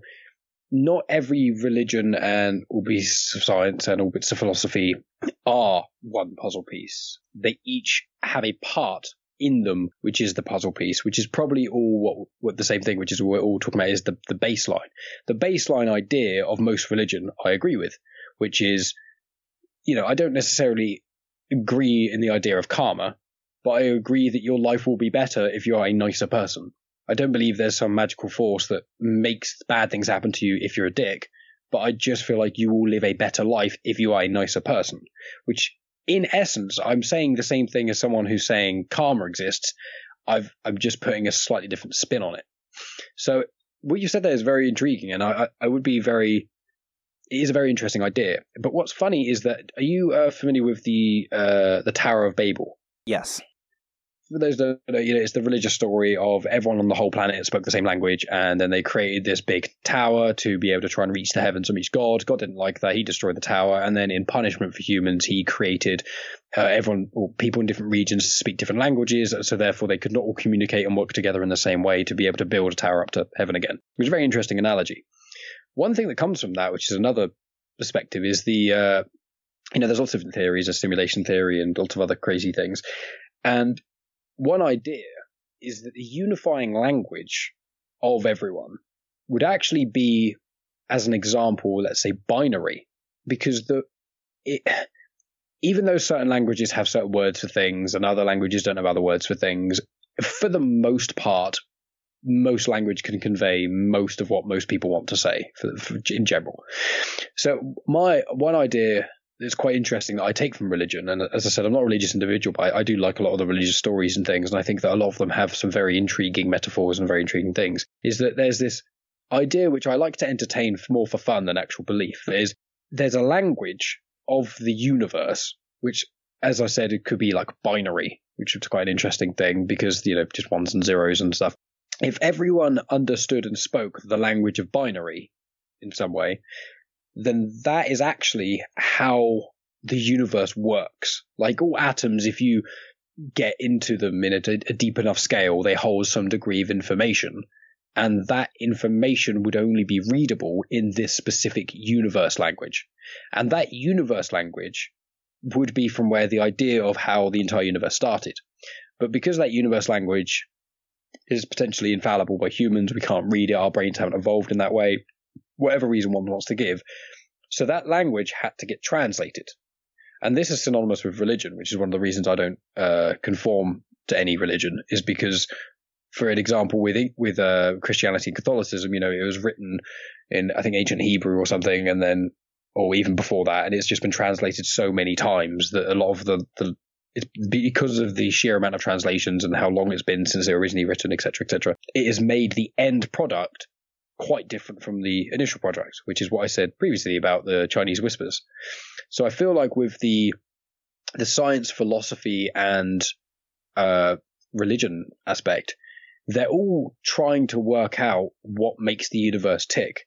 When really they are, in essence, saying a very similar thing, but due to language as well as the the doctrine almost that they're written in. You know, science, there's a lot of, you go on Wikipedia, you try and work out, you read what a black hole is. Every fifth word you have to look up because it's using some sort of word you don't understand. Well, that in itself is its own language that you have to learn. Same with religion and same with philosophy in a lot of ways, is that I think language is potentially the key crux which actually stops people from being able to fully understand each other. I, I see what you're coming from. That is definitely what I'm trying to get at for sure. I, I think the mm. the key is the language. I don't think we are. I don't think anybody's talking about anything different. I think we're using different words and missing each other, thinking it's something different. Somebody screams God, and mm. you're like, "Well, I don't use that word," but you don't have the the the information to comprehend that all these words mean the same thing. And somebody says Big Bang, and that guy screams, Well, no, I think God. But the, the ability to convey that, oh, I just meant the beginning. Oh, no, I meant the beginning too. Uh, like that part never happens because we're so fixated on the word used rather than the meaning behind it. And I think that's really where we come into the pro- the labeling problem. We label things differently, but they are the same. And it's because we're worried mm-hmm. about the label. We're not worried about what it means. They say green, they say blue. How about we're talking about color? You know, that, that mm-hmm. problem mm-hmm. never gets addressed. And so we, we tend to miss each other consistently through talking, through conversation. And the thoughts we're having are n- nearly identical. Nobody has any unique thought. It, again, I do believe, I truly, truly believe all things have always existed. There is no, you can't gain information. That's not a real thing. There, all the information was already here. There was, you can't create anything. There was nothing extra to learn. You know everything there is mm. to learn. You're just looking at it from a certain perspective. All you could do is be offered a different perspective and then that call that information essentially. Cuz okay, so you know words and then somebody gives you a different word, but is that a different word or is that the same thing said differently? It's the same thing said differently. Okay. It's just perspective. That's all that there is. The universe is made of perspective, the angle you're looking at something in. But nobody has ever acquired anything new. Nobody's ever learned information that didn't exist. In order to make electricity in the first place, you have to know electricity existed. But how did you know electricity existed? Well, you used the pieces you already had to conclude. Well, that wasn't new information. That was a new perspective on existing information. You didn't invent electricity. Like you said, they tuned into something. Tuned into what? into hmm. existing mm. information. It was already there. There was never a moment of non existence. And yes, there's the people who had to originate the thing, but did they originate it or were they just the most clever at using the existing parts to put them together and envision the new perspective of all the same information? It was all the same. You couldn't do it without what was already there, and what was already there wasn't invented by anybody. Nobody created nature unless you're subscribing that God exists, but that's the black hole. And that's the global consciousness. You were that the whole time. So, was it new or was it just the angle you were looking at it in that suddenly made it click? But the language you were using the whole time prevented you from looking at it. So, I would, I would say the invention of electricity was due to somebody using a word in a weird way that made the thought click and be like, okay, now I get it. And I think that's mm-hmm. all of the above. That happens to us every day. Every time we are enlightened, every time we are informed, every time we learn mm-hmm. anything, anytime we go from uh, atheism to religion, from religion to atheism, we give up on both sides and decide we're freaking agnostic, or even give up on that and we're like, I'm metaphysical, I'm not even here. All of that just happens to be because of the language we're using to think of things. And language is powerful. It affects us in so many different ways. Just how certain languages have present tense and past tense affects how some of us use money.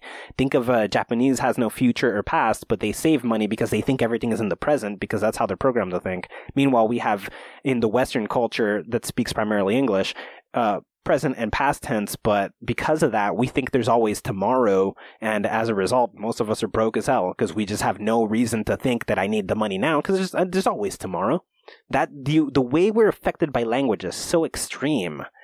And that is entirely why we think we're talking about different things.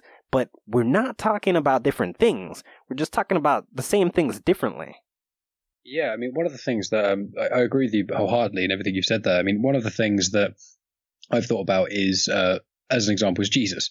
Now, regardless of my uh, religious or lack of religious affiliation throughout my entire life, I've always kind of thought, well, no one can really argue that Jesus isn't almost the epitome of what a person should be for, for the general part. You know, if you get really deep into the doctrine, there are a few things he did that maybe not, but the general idea of Jesus is that he says, you know, love thy neighbor as thou uh, love thyself, you know, and some of my favorite memes online are actually Jesus memes. Some of them crack me up. I think one of them is him saying, you know, uh, love thy neighbor as thou would love thyself.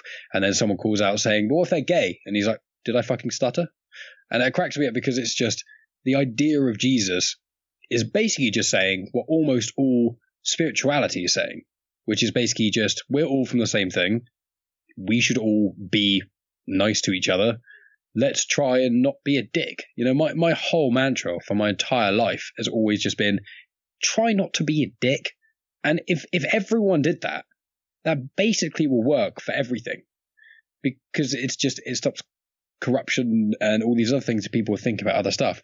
And just while um, the the Jesus memes are being looked at online right now, my favorite ever Jesus meme is actually it's Jesus standing in front of a boat, um, and it says it's uh, you know it's meant to be the the, the vision of um, him telling the fishermen to fish in a slightly different area and they'll be able to get loads of fish.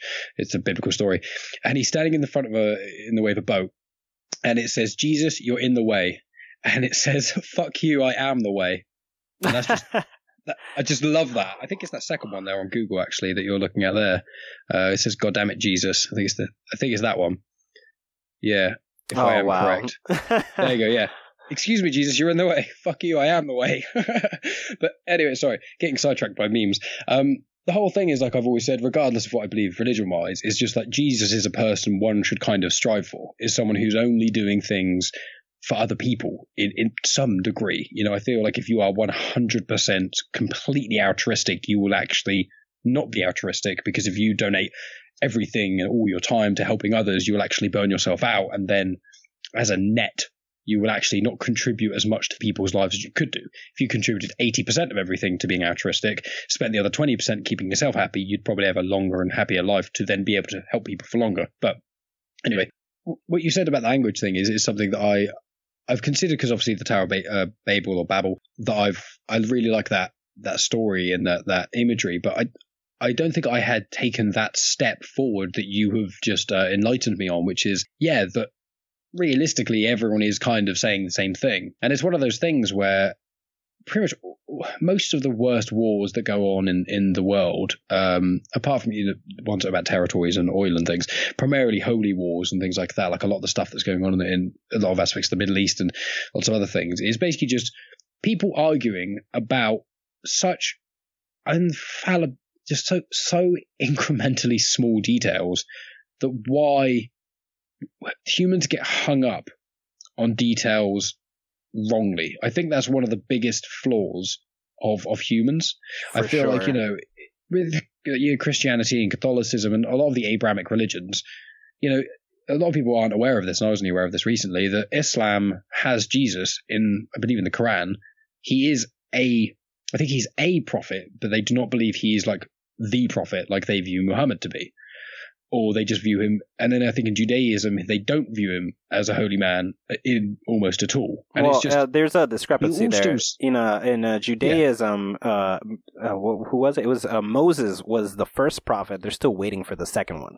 In Christianity, Moses was the first prophet, and then Jesus was the ultimate prophet, son of God. And then in Islam, Moses was the first prophet. Jesus was the second prophet, and he predicted the coming of Muhammad, who's the third and last prophet. There you go. I'm glad you uh, confirmed that because, as I said, I know little bits of information about most things, but I'm not really an expert on many things.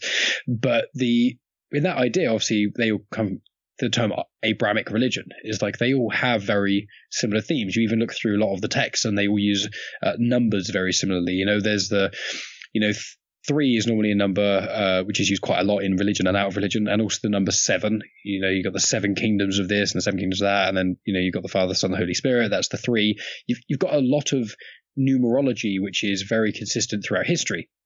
And one of the things is just like it's perspectives. I mean, one thing, um, you're you're a Rogan listener, aren't you? You listen to Joe Rogan quite a bit. Oh hell yeah, really somewhat.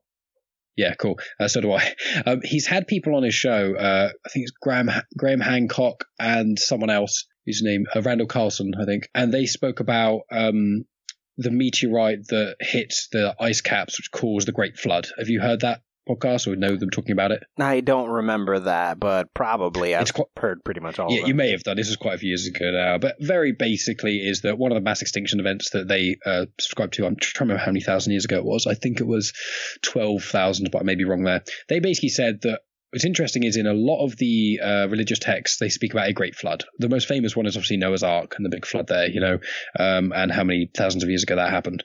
Well, what they're saying, uh, Randall Carlson and um, Graham Hancock, is that a meteorite or an asteroid hit the polar ice caps, which caused a mass flood, which is actually mentioned in loads of different uh, historical and religious texts and things. And that mass flood caused a lot of things to happen in, in, in the world, and they go into the science of all that sort of jazz. What's interesting is that it's the same thing happening, but some people where they didn't understand, you know, that meteors could come or that space was even a thing at that point, so they view it as an act of God.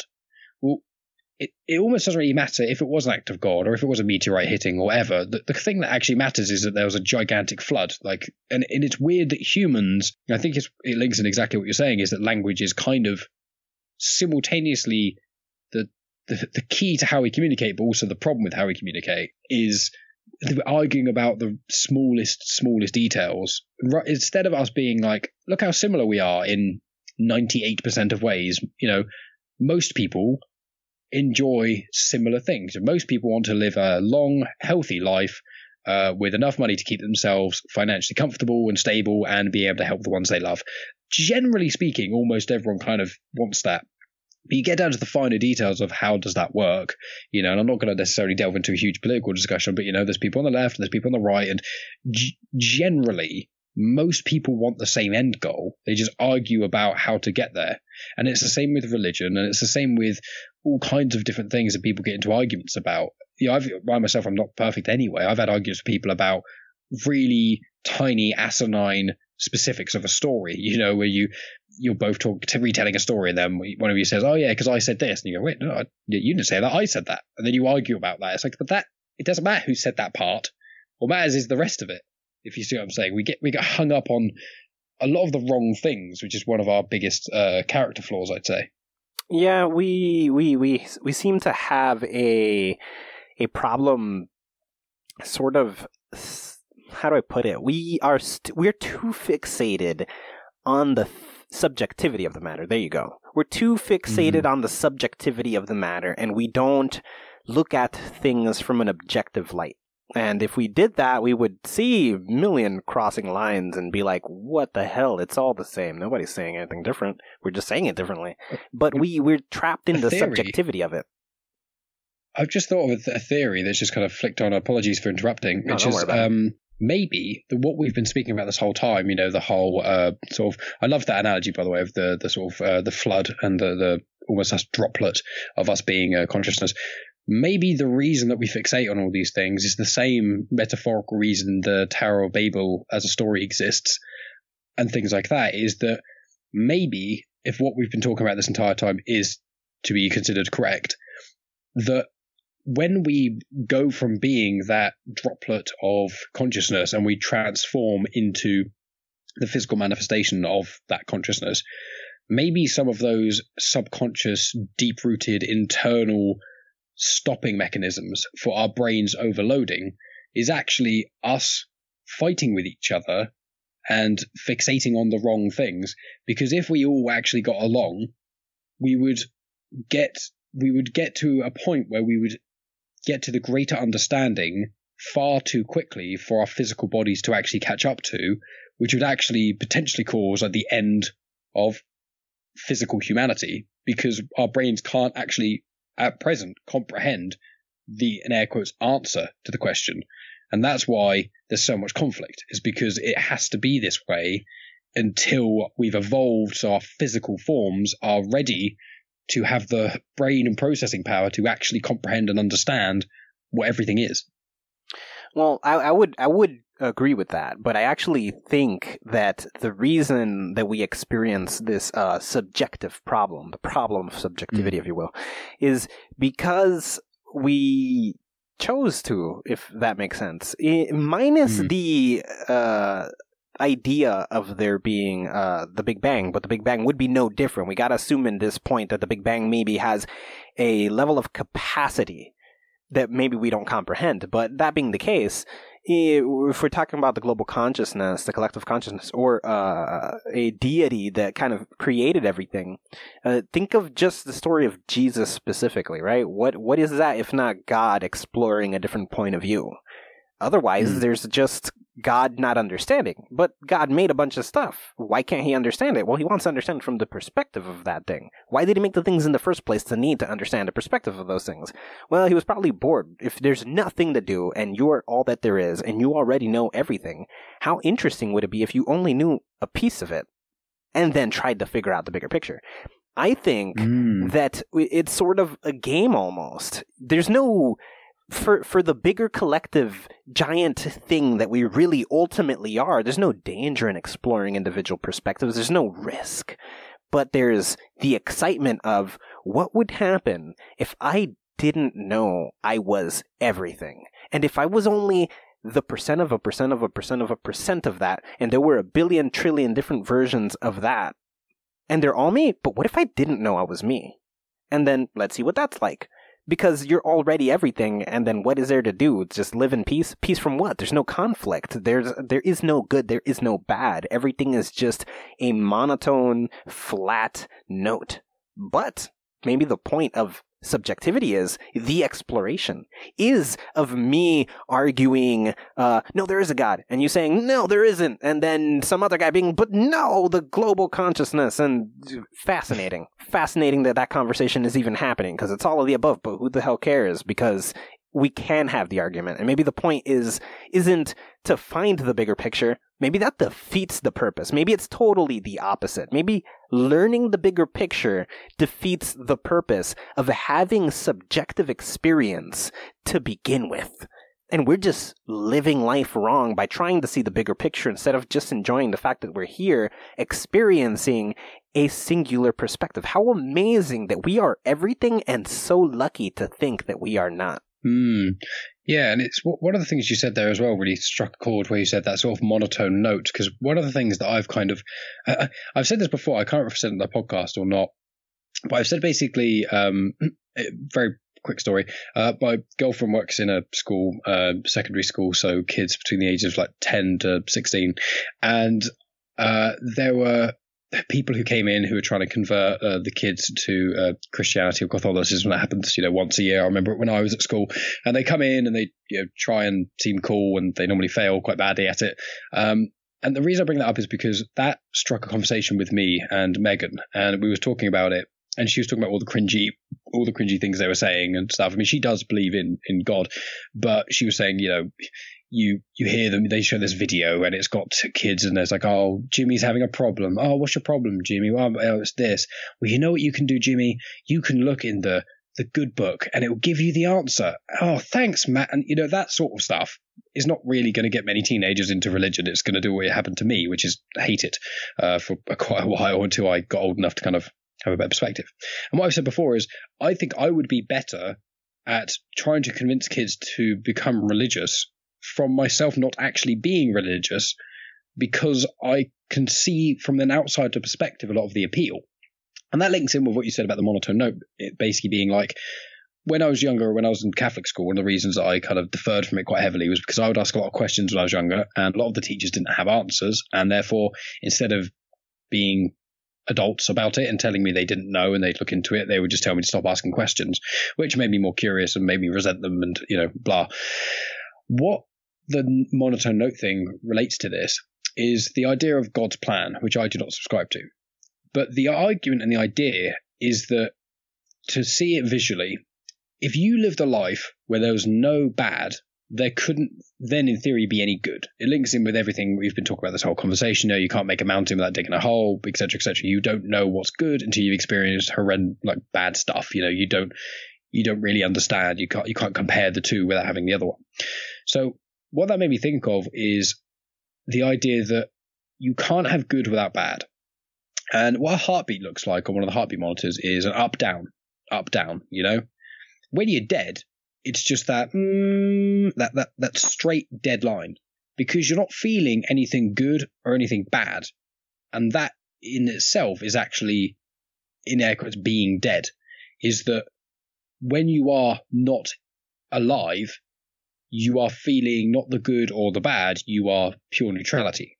So maybe that is the appeal, that is the reason why these, when we're in that like flood of consciousness with everything else, and we've got all the information in the world, but as you say, because we have everything, there's no ups or downs because we have everything. So maybe the in becoming a physical form, because it gives you certain limitations, and because maybe what you said about the whole almost God splitting himself up into not knowing how the universe is, not knowing all what these things are, in doing so you then experience really unpleasant things, but really pleasant things as well.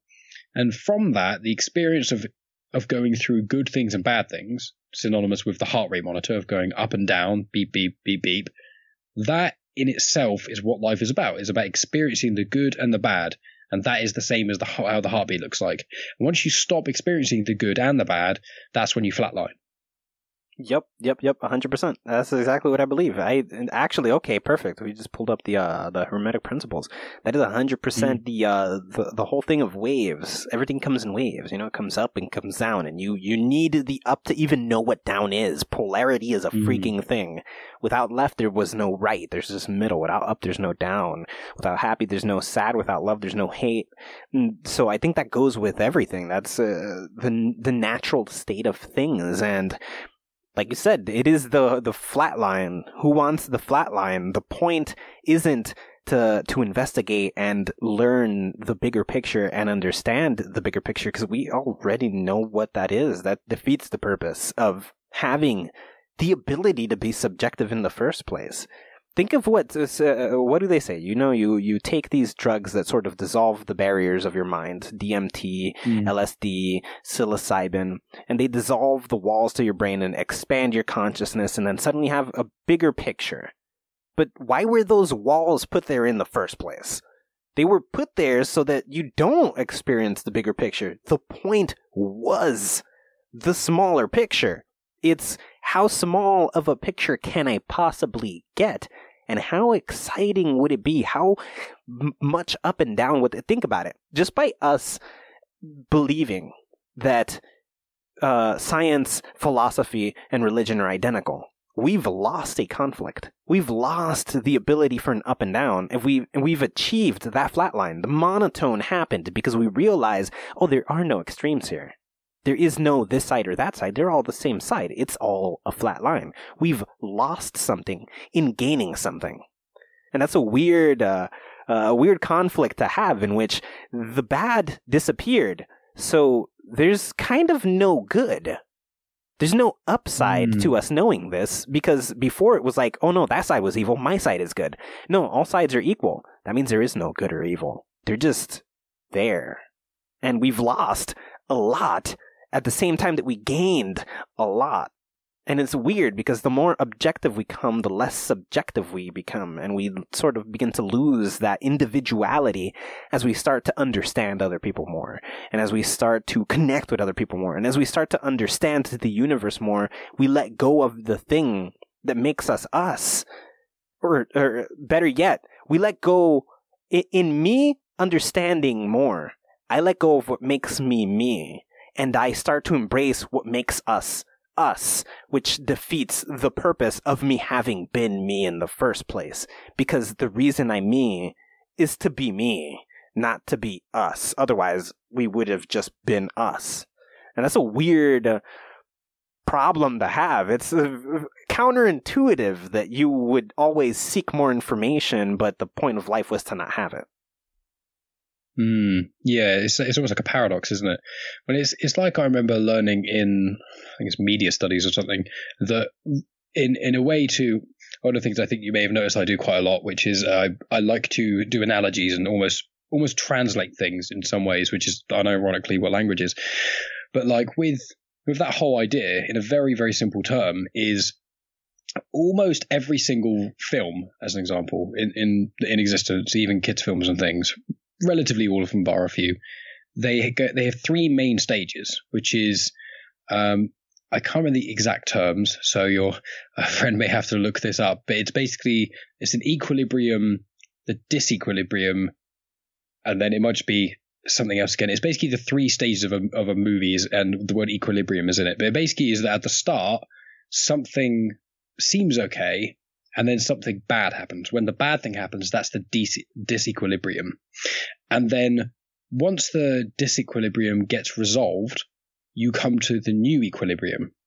And it's basically that by the end of the film, generally speaking, the bad stuff that's happened in the middle is usually resolved. And so from that, it means that uh, really, especially for kids' films, they normally finish the way they start. But that's not the point. The point isn't that that happened. The point is that the the ups and downs of the equilibrium and the disequilibrium is the thing that makes it exciting. Yeah, yeah. The the um the how do I put it? The the little the conflict. Yeah, the conflict. The, uh, the, in school they used to teach it as a little mountain. You know, there's the beginning mm. where you you have the view of the world as it is. Then you have that little up point where you experience the conflict. The uh, the uh, the, and then the resolution also happens up there. Well, actually, no. You have the the original state, the conflict, and then the resolution at the bottom, and you got that little kind of jump, that heartbeat monitor that's happening with conflict being the top of it, and then the original life, and then the conflict uh, resolved life, being opposite sides to each other in opposition to uh, across from the mountain. So you have to get over the mountain to get to the new normal. But mm-hmm. before you got to the mountain, there was, you were also just on a flat plane to start with, and you thought that's what it was. If you never experienced the conflict, that line keeps moving and it's flat forever. But the mm-hmm. conflict mm-hmm. brings you up. It brings you up into the the different. You get to see perspective with conflict. You get to see difference with conflict. And then when that's resolved, you come to the new normal, this new monotone flat line. There's no excitement. And then from there, you assume that's a new beginning. And when you introduce a new conflict, you repeat this. And then you have this infinite heartbeat coming, which every time there's a conflict, the beat goes up. And every time it's resolved, it comes back down. And that's a new normal. And then a different conflict comes and then the beat goes up and this repeats forever. It's actually the stages of uh, plot development when you're creating a, yes. a book or creating a movie or something, it's how a plot develops and that that's yeah that's sort of the purpose. Uh, it's the way you structure it. And and i guess that kind of goes into the whole you know god's plan or whatever the hell people want to call it. Like i guess in the- okay perfect. This thing right here that kind of up down motion that we're seeing is exactly what i'm talking about. Before you get to the mm. up slope you are just monotone. If you cut it off right there that's just a flat line but then you have all the problems, conflict and resolution, all this crap. And then when you get to the actual resolution, the solve of the problem, you're at a new flat line where it's just normality. Now, mm-hmm. in the idea that we are here to experience subjectivity, and we are always, for whatever reason, striving for more information when we should be enjoying our subjectivity rather than trying to become one with everything it's like a paradox. Uh, we we we're we're shown we, we're confronted with this with this sort of heartbeat that the point of life, the only reason that our literal heart beats, is to experience that casual up randomly and be like, oh, we're on the other side. Cool, cool, cool. And then the moment you're going through it, oh man, this sucks and it's horrible and it's whatever. But it's uh, the point of sex. You do the work, you get the orgasm. The point is the orgasm. Everything else is the work. The Mm. uphill right here is the work. You're trying to get to the resolution where you're like, oh yeah, I made it through the hard part. But you need the hard part to get there. Mm. But it's also like there's so many uh, analogies that work so well for this. It's, it's like a it's like a roller coaster. Like obviously, we're, we're for your listeners, we're obviously looking at a variety of different diagrams and things to do with uh, plot development and things like that. But it's like with a roller coaster. If you go on a roller coaster which is just a standard circle and doesn't go up or down, that's not that's not very exciting. The exciting part is going all the way up and then all the way down. But if you can, if you just cut out the middle, you, you would just be going dead straight and it, and it links in with what you were saying, um, you know, the subjectivity and things like that, which is it's, it's a philosophy that I've kind of, if someone said to me, "What is the meaning of life?" you know, and that's not a question I get asked very often because quite people don't ask me that question because why would they? Um, but to say it is the meaning, and I, I've kind of always uh, subscribed to this, which is. And it fits in with everything about what you said about if God split himself into loads of versions of himself, or any of these other theories that we've actually spoken about in this chat is that life is about the moments. You know, it's not about the big picture because the big picture is you're born, life is pretty difficult for the most part. There's horrendous, horrendous, cruel things will happen to you and it's not your fault, and then you die. That's if you don't pay any attention to the really finer details. But life is about the little moments, you know.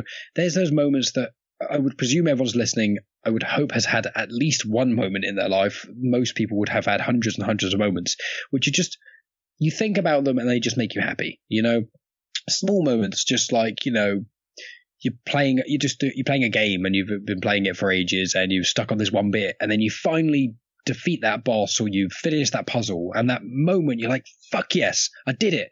That moment makes it all worth it. And that's kind of what it's like with a lot of other things, whether you're in relationships, be it friendships or like a, a proper air quotes relationship.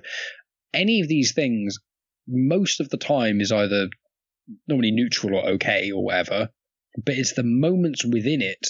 And I think people who have kids, I don't have kids to clarify, um, but people who have kids probably have this a lot more because I've grown up, and I've got nieces, and nephews, and things, and because I've got brothers and whatever. And so when occasionally you'll just have like a really cool moment with a kid, and it's just like it almost makes it all worth it. You know, it, it, it's life. At the end of the day, the big picture isn't important, but the importance is that the small details, the little moments in life, those just, yeah, just the, the moments that bring you joy. That's what life is actually really all about, as opposed to this big, you know, when you're 90 years old and you're on your deathbed, what do you have next to you? It's not about that. It, it's consciousness is almost the value of consciousness to me is the memories that you hold when you are done with this meat vessel. Is the memories and the moments that you remember that bring you joy. That's what it's all about Yeah, we we I completely agree, but somehow we as humans just fixate on all the other shit. I don't know what drives it. I don't know why we worry about what somebody else is thinking, how somebody else is behaving, what they're doing. Oh no, I got to change them to be more like me. And we're gonna legislate and make everybody do what I want to do. And uh, I don't like what they're saying, and I don't like what they're doing, and um, what do they have? And meanwhile, meanwhile, the only thing that matters is what you're doing because that's all you kind of get to keep. And you don't even really get to keep it. All you do is get to hold on until it goes away and you're dead.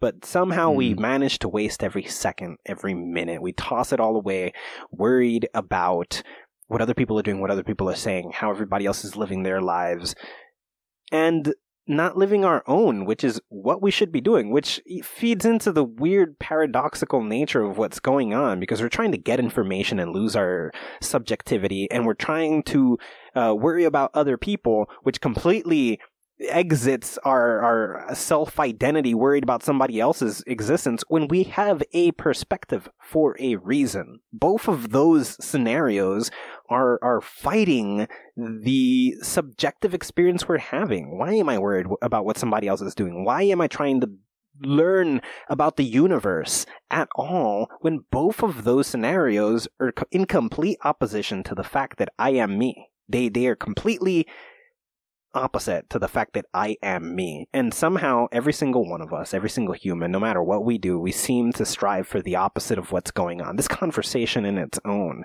is one of the most informative conversations I've had in a very long time, if ever. And it defeats the purpose of me being me. Because I got more of you and I understand you a million times more, but how does knowing you reinforce my subjectivity? It doesn't. I'm closer to you now. I'm less me because I am more you. And that's a weird thing that's just happened. Like the Nate podcasting and, and is inherently flawed if we look at the unit, the reality of the universe. It's it's a weird problem that we're facing. Anyways, we're starting to run out of time here. And this mm. has been a quite profoundly complicated fascinating and extremely philosophical conversation, which are definitely my favorite. And it's just, I love the fact that you came on and I appreciate that very much. Let everybody know all the places they could find you, everything you're doing, everything you've got going on. Yeah, sure. Well, I just want to say thank you so much for having me on. I do really, really appreciate it. It's been, well, it's been loads of fun, you know, just being able to kind of think philosophically with you and be able to bounce ideas off you. And you, you've given me quite a few things to think about, especially the language thing. So I do really appreciate that. So thanks. So obviously, as I said at the start, um, our podcasts, I feel like, are uh, they're not maybe synonymous that, that, they complement each other in a lot of ways so i think that a lot of the listeners uh, of your show who like yours may like mine so my main podcast is called genuine chit chat uh, i essentially have a different person on every episode obviously certain times i have repeat guests but generally speaking i have quite a variety of guests I've had people on who are authors. I've had blind filmmakers. I've had uh, a magister from the Church of Satan on. That was quite a fun conversation. Um, breaking misconceptions to do with the church because the Church of Satan they don't actually worship Satan they don't believe in God they're atheists so that's really interesting. Um, musicians, travelers, mates of mine, all kinds of things. I, have had a conversation on almost every subject relatively. So it's really just if you want a podcast that maybe not every single episode uh, interests you, but there'll always be something in the back catalogue or every now and then that really does interest you, then check out Genuine Chit Chat. It's on Spotify. I upload the things to YouTube, but almost no one listens on YouTube because obviously it's a podcast, but I put them on there anyway. Uh, it's on Apple and Google Podcasts, Spotify, basically all the normal sort of podcast places. Um, you can find me on social media, uh, Facebook, Instagram, and Twitter. They're all at Genuine Chit Chat. Um, and then I have one other podcast, which is called Star Wars Comics in Canon. You can find it on the feed of a podcast called Comics in Motion. And I basically talk about Star Wars comics. It comes out each Saturday, and I go through each Star Wars comics and give extra information and talk about in depth stuff about all of them. But Genuine Chit Chat is the flagship podcast. That's the one which, if you listen, to, if you like this show, which I would presume people do if they're listening to it, especially all the way to the end, then check out Genuine Chit Chat. I'm sure that you'll find at least something that you like. And if you feel a bit overwhelmed by the episode and you don't know where to start, you can contact me on any of the social media places, or you can email me at genuinechitchat at outlook.com. And yeah, I'll get back to you. I can give you some recommendations, or you can go on YouTube where I've put them into little playlists. Some are more sciencey, some are more about movies, some are about traveling. You know, a wide berth of things that I chat about because it's really just an excuse for me to have conversations with people that I find interesting. And recording them and putting on them online is a good reason to do it. Because if I just contact people and go, "Hey, do you want to talk for two hours about something?" People be like a bit, "What? Why?" But if I go, "Yeah, but I have a podcast. I'll put it online. You can promote yourself." then it seems to make more sense. So that's that's my plug. Oh, beautiful, beautiful, beautiful. I, I, uh, couple of details before we get out of here. I definitely do agree we have uh, similarities in our shows. That's uh, one of the reasons I uh, particularly like your show, what you do on your show, and one of the reasons I kind of want to do. I was actually telling my co-host how excited I was because of how you kind of are very flowy in your conversations. It's kind of where it goes. It goes where it goes, you know? And I love that nature. Like, yeah, there's some things you want to get to, but you will not interrupt a, a flow to get anywhere. And that is something I appreciate so much because there's so many shows that are, well, I'm an interview show. I'm going to go down the every single question I've had planned, I gotta get to the end of it, and they just destroying every idea you're waiting to hear the conclusion to, just because they want to get to their next thing. So I definitely like that you you do have literally genuine chit chat. It is the most honest name. Just like this show, we we went for simplicity. What is it? It's just conversation. There's there's nothing really happening. It's just conversation. You have that same premise and i adore that on top of the fact that you are bringing a, a, revolving door of people. It's just uh, different sets and different walks of life different states of mind. I love all of that, and I think that is completely fascinating. Uh, uh, relative to uh, that episode about Satanism, that is literally the first episode I ever heard from your show, which got me fascinated in the first place. I believe that was either last year or two years ago or something like that. It's quite a while now. Yeah, it's quite. I think it's around episode fifty-two. I think, and I'm I'm on like episode, well, obviously 100, but because of certain longer episodes, I generally split in half. Uh, so each episode's around 45 minutes to an hour. It also makes it a lot easier for editing, which is part of the reason why I do it. But yeah, so it, it was around episode number 52. It, it, was that a little while ago. But yeah, if you if you go on Genuine Chit Chat on the podcasting, then just scroll down a bit, you'll, you'll find it. And if you really can't find it, then just email me. I'll send you a link. Really looking forward to not only our listeners listening to this and cross pollinating, but also our future conversations to come. Hell yeah, definitely, man. I, I, I greatly appreciate your being here. This is something I was particularly excited for because it's not often that somebody's whole thing is having like yeah guests come through and they're open to have conversations but they they haven't done a hundred episodes of having just conversation with somebody else and you kind of have. So the, you've already trained yourself to be able to just kind of keep it going and keep it going. And like you said on one of your recent episodes you are the extrovert among your friends so you're the guy who's usually outgoing the most and talking the most. Well, I'm that same human. I'm surrounded by nothing but introverts, and I'm that guy who doesn't shut the hell up.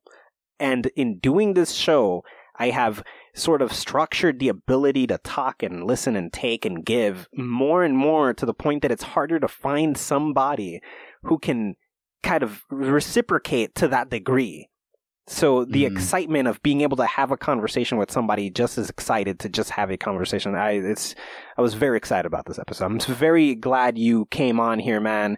And uh, uh, I'll I'll let you know when this comes out. I'll keep you updated as things happen as the development of this uh, goes and uh, mm-hmm. uh, I'll inf- I'll keep you up, and I'm obviously gonna continue harassing you because now we're brothers. This is this is the That's end it. of uh, yeah, this is the end of uh just us being strangers. Uh, now it is just me harassing you consistently, like, hey man, what's up? So yeah, get ready for that. That's the We're not blood, blood. blood, brothers, but pod brothers. Instead of cutting our hands and uh, yes. uh, giving a handshake, it's the cross pollination of podcasts is what ca- causes the bond.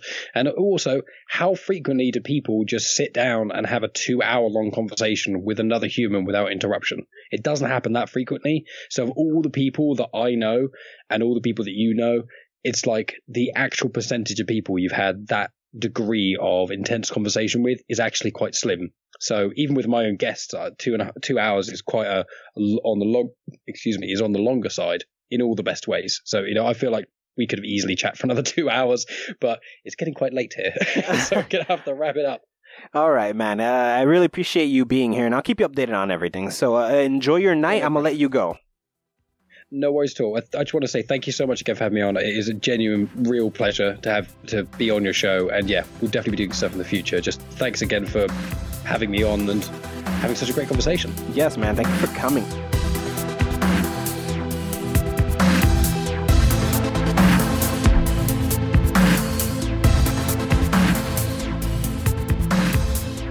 Awesome. Awesome. Awesome. It's cool to find to meet someone who thinks very similarly. Yeah, it's mm. crazy, right? Yes. Minus all the murders I've committed and all the races and species I've ended and all the realities I've altered and the fact that I've been cloned three times and my originator was a robot at some point who came from ghost technology and the fact that I was married to a roach. All those you other married things, that roach? Long story. It was Whoa. very short and brief. Okay. But all those side notes, minus all that that has taken place, and you, all you listeners, you you've been with us on this ride in which all these things have happened. the lore of this show is all over the place. hmm But outside of that, um, yeah, it's uh very similar, very very similar. I blown away. I totally did not expect where that was going, and the fact that he. It's not just that he thought similarly, but that he thought about it almost as hard as I have. He thought about it as Like Oh. he's given that so much thought. He landed on all the same conclusions that I have ever landed on, with the exception of language. That was my one and hmm. only. Usually, I have a million cards to toss on the table and be like, "But did you think of it like this?" and people were like, I don't have any. Don't know. Yeah, and uh, this guy came with a stacked deck, but I still had the Ace of Spades. Mm-hmm. Yeah. See, in my mind, every conversation is like a game to me. I want a good push and pull, but I'm looking for a place where I can learn something from you and where I can teach you something you did not know. And that was the language. And that was the language part. I was looking to see now when it comes to religion, as soon as he mentioned that, I was just like, yes, this is this is where I'm gonna cling on to for dear life. Because I love that. If you can give me more information relative to that, I am going to be blown the hell away. I love to add pieces to uh, religious thoughts and philosophical thoughts and uh, creationist thoughts and origin of things. hmm And I like that he's one of the only guests we've ever had who come from a background of religion. We seem to have like a wave of atheists come through here. Not to say, because he was also a He's also atheist, but at least he came from a religious background. yeah. But I guess it's not that dissimilar from the fact that pretty much everybody we've had is an atheist. But I'm sure they all came from religious backgrounds, didn't they? But to that degree where they went to like Catholic schooling, Hmm. I'm not sure about that. I don't know. Like, let's go down the list. We've had skaters on here, none of them. Musicians, no. We've had, I, I have no idea what Hancock is, but I know, for example, uh, Jesus Pagan was on. He has a mixture of being raised Christian and becoming a spiritualist, but there's no, I went to Christian school.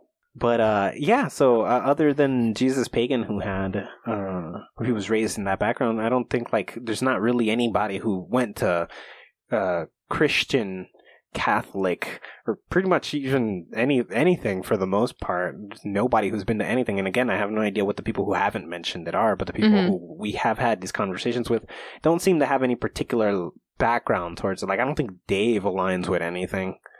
I don't think so. I don't like- know. I don't know. But Like it yeah. would blow my mind if he's like, "No, I'm Catholic as hell." It's like, "Whoa, dude, didn't see it coming."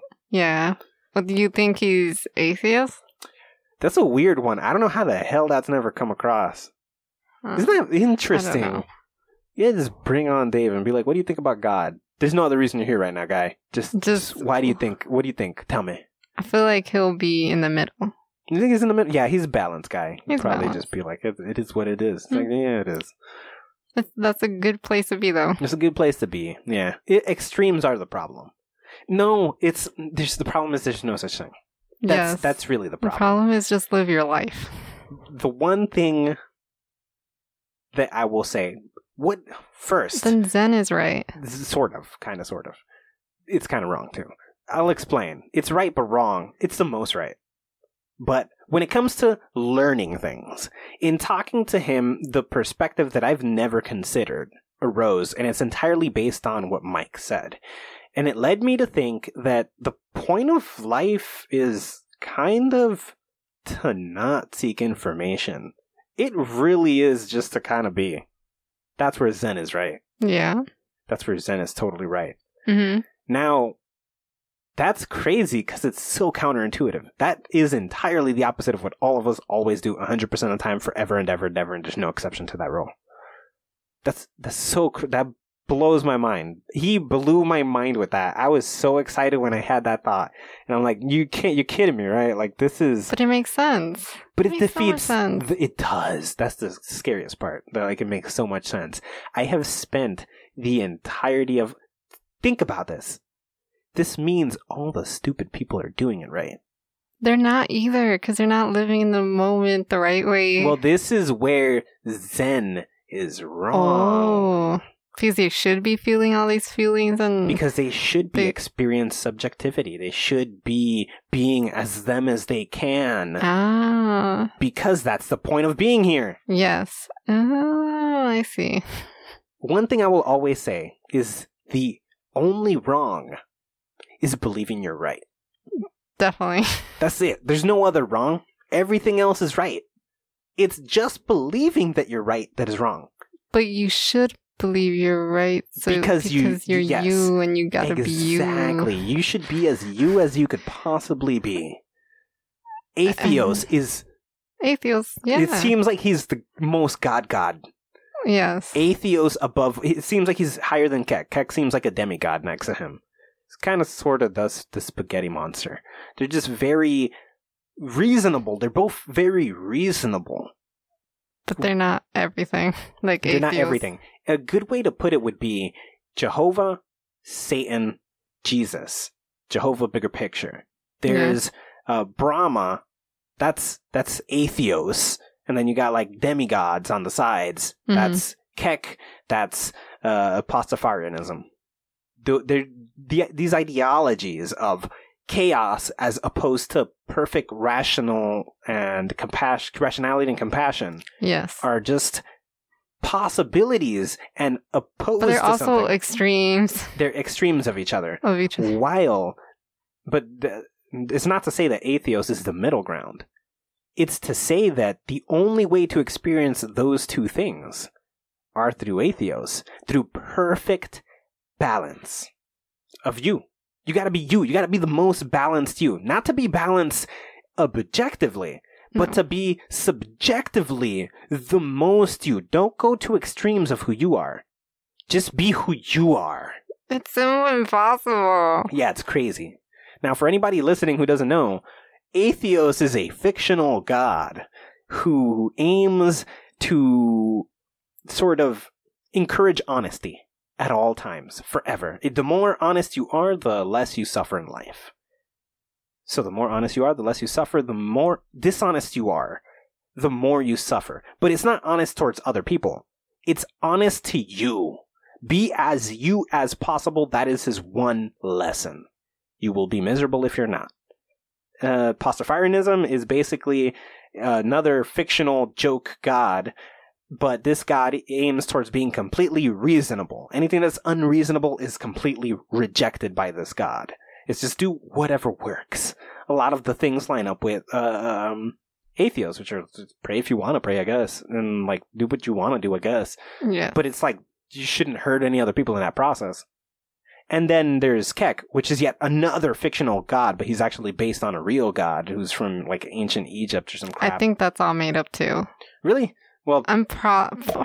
It's a. It's like the troll god. So you think they got real information? I think there was a frog that they warped into this Kek thing. Like his name wasn't Kek before. There was a No. god that he's based on. But he, that god that he's based on has nothing to do with this current god. oh, okay. Yeah, yeah, yeah, yeah. and Maybe so. Kek is the god of chaos. He is enjoy everything, have fun at any cost. This is the best ride. He kind of lines up with be as you as possible. Ride the train. So it looks like all three of these gods agree on one thing, which is Atheos' principle of just be you. yes.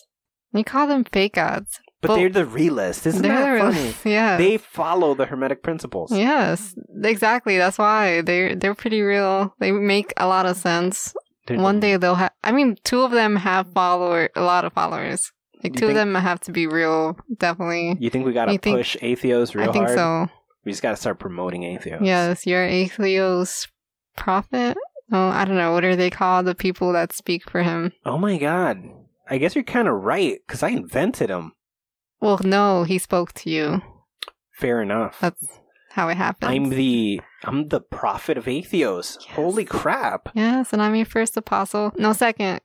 If um Joe Mars won, I don't know. Yeah, Reaper was the first prophet.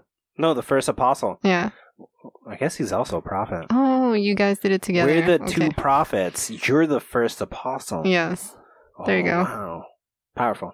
Okay. Anyways, yeah, uh, this guy totally blew my mind with that. I was Yes. I was so blown away to to to stop dera- to stop derailing. I was totally blown away by the fact that he like I don't, bro. That he changed how I see the universe so I hard. think you helped him to change how he sees it. Just the whole, well, yeah. When I dropped that card of language, I just changed his reality as well. yeah. It was a mutual changing of reality. And a lot of people, I hope, uh, if they get anything from this, is that none of these things are different.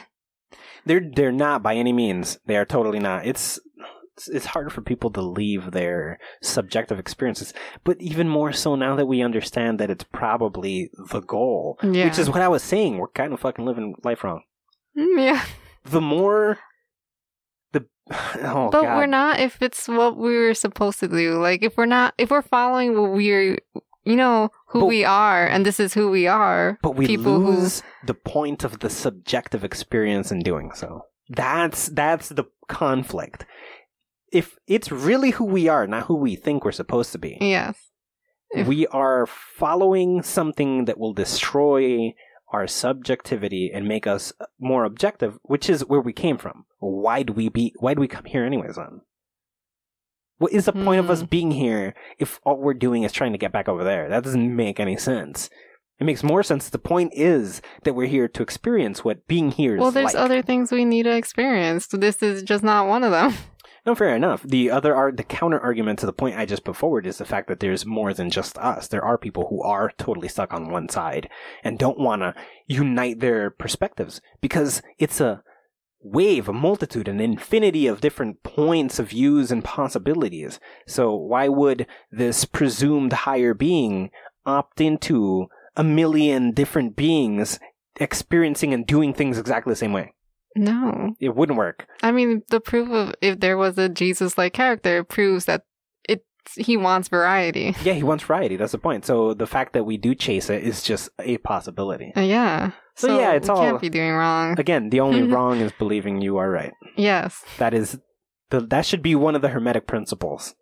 That ha- there. Hmm. Let's look at them real quick. Which one could that relate to? None of them. None of them. Polarity somehow. Mentalism. No. No. Just the only wrong is believing you're right. That's one of that's my contribution. That and the perceptual layout. Yes. You guys can check that out on the website. Yeah, greythoughts.info. That's somewhere in there. Anyways, um, yeah, that was a fascinating discussion, and I hope you guys really, really enjoyed uh, talking with uh, me talking with Mike Burton, who is a phenomenal and particularly philosophical guy. I had no idea he was like I've heard his show, and he is definitely profound.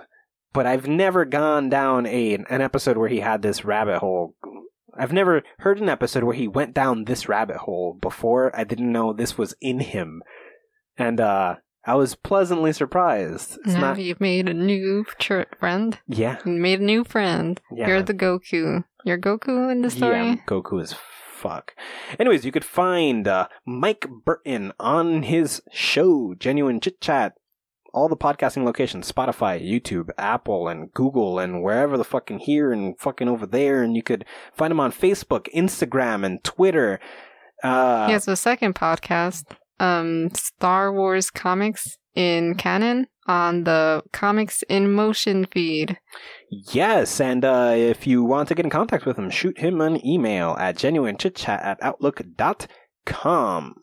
As for us, you can find all our goodies on uh so conversations like this if you want to hear clips of other guests uh you want to find full episodes you know go to podcasting places but you want to find clips of us and uh, shorts and stuff like that, and fun little posts and junk like that. You can find us on Facebook, Twitter, Instagram, and TikTok at Just Convo Pod. Reach out to us, communicate, do all that stuff. You can find the podcast on the official website, greythoughts.info, on Apple Podcasts, Spotify, and anywhere else you get your podcast. See, and remember to subscribe and rate the show, please.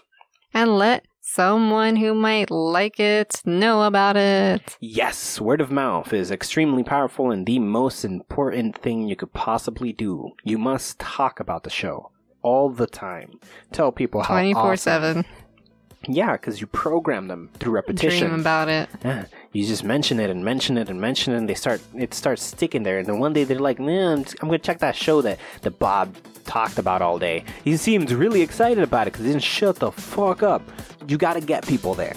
To the point that they're like, oh god, I can't unhear him telling me to listen to it, so I'm gonna go listen to it. And then you uh, gave us listeners. Yay. This has been the Just Conversation podcast. Take nothing personal, and thanks for listening. Bye.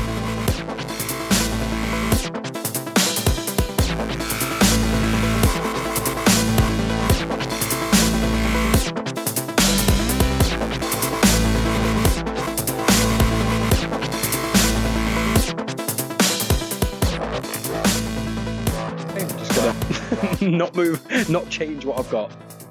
A USB microphone? I've never used one.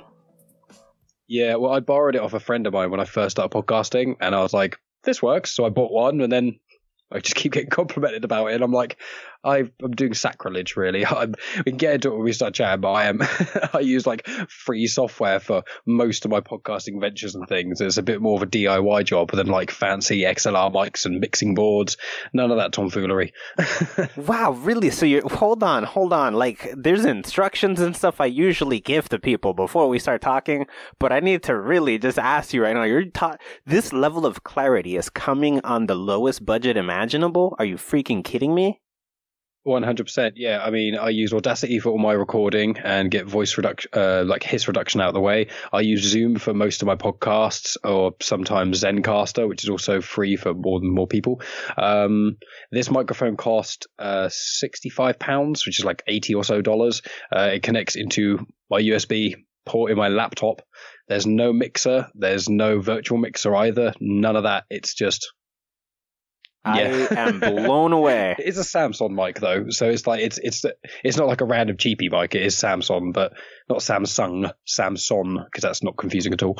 But yeah, No, I'm totally blown away. This is astounding. I had no idea that was even like an option. If you understood how much crap is happening in the room I am in right now, you would be blown away. There are wires freaking everywhere. There's a million computers and screens and crap all over the place to sound mediocre compared to how you sound right now. yeah, I, I, it is weird. When I first started podcasting, I did ask, I went on one of the Facebook groups things, and someone was saying, "Oh, send me the link to your podcast. I'll tell you how good it is quality wise." Blah blah blah blah. And I was like, "Okay, I'll let this audio file like destroy me." And he was like, "Yours sounds better than most podcasts." And I'm like, "But I, he was like, what mic to use?" And I was like, "Samson CO1U." And he was like, "Well, what's that?" And I was like, "It's a USB mic." He was like, "You don't even have a mixing board." And I was like, "No." I, I thought about buying one, but it was like several hundred pounds. So I thought I'll just deal with the cheapy one at first, and then if I continue with podcasting, then I'll kind of upgrade. But it's been three years, and I only get compliments, so I'm just leaving it as it is. yeah, amazing, dude, amazing. Um, I'm I'm so baffled by that at all. Just one more question about this before we get started.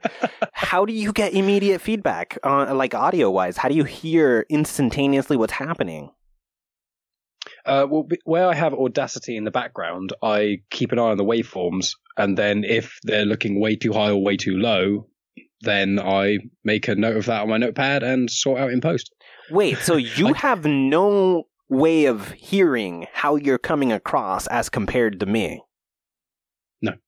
I, I when I first do it, like when I like that's what I said about the mic test thing. I, I just make sure that I press record like we are now. I just click record in Audacity, speaking at a normal volume and things. Just keep an eye to make sure that it's going right. Listen back to it to make sure all the levels are okay, and then go ahead. And that's what I do when I have guests in real, in in person as well. I've I've got two mics that are almost identical. One's the Pro, one's the normal edition, and I, I just click record, ask them what they had for breakfast because they talk at a normal volume then, rather than ask them to do a mic test where they say hello in lots of weird ways.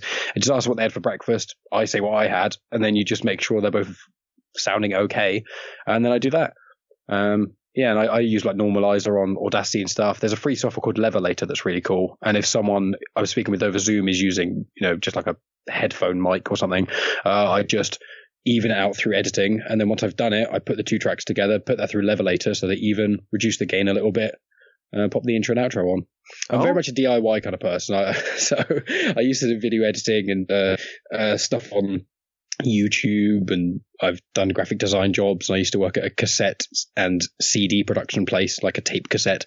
Uh, It used to be my, one of my jobs. So I've got like random little uh, fibers of of being able to do podcasting from these random points in my life that I've done. This is fantastic, dude. You've astounded me, and I like the whole breakfast thing. That's actually a clever way to get a sound check.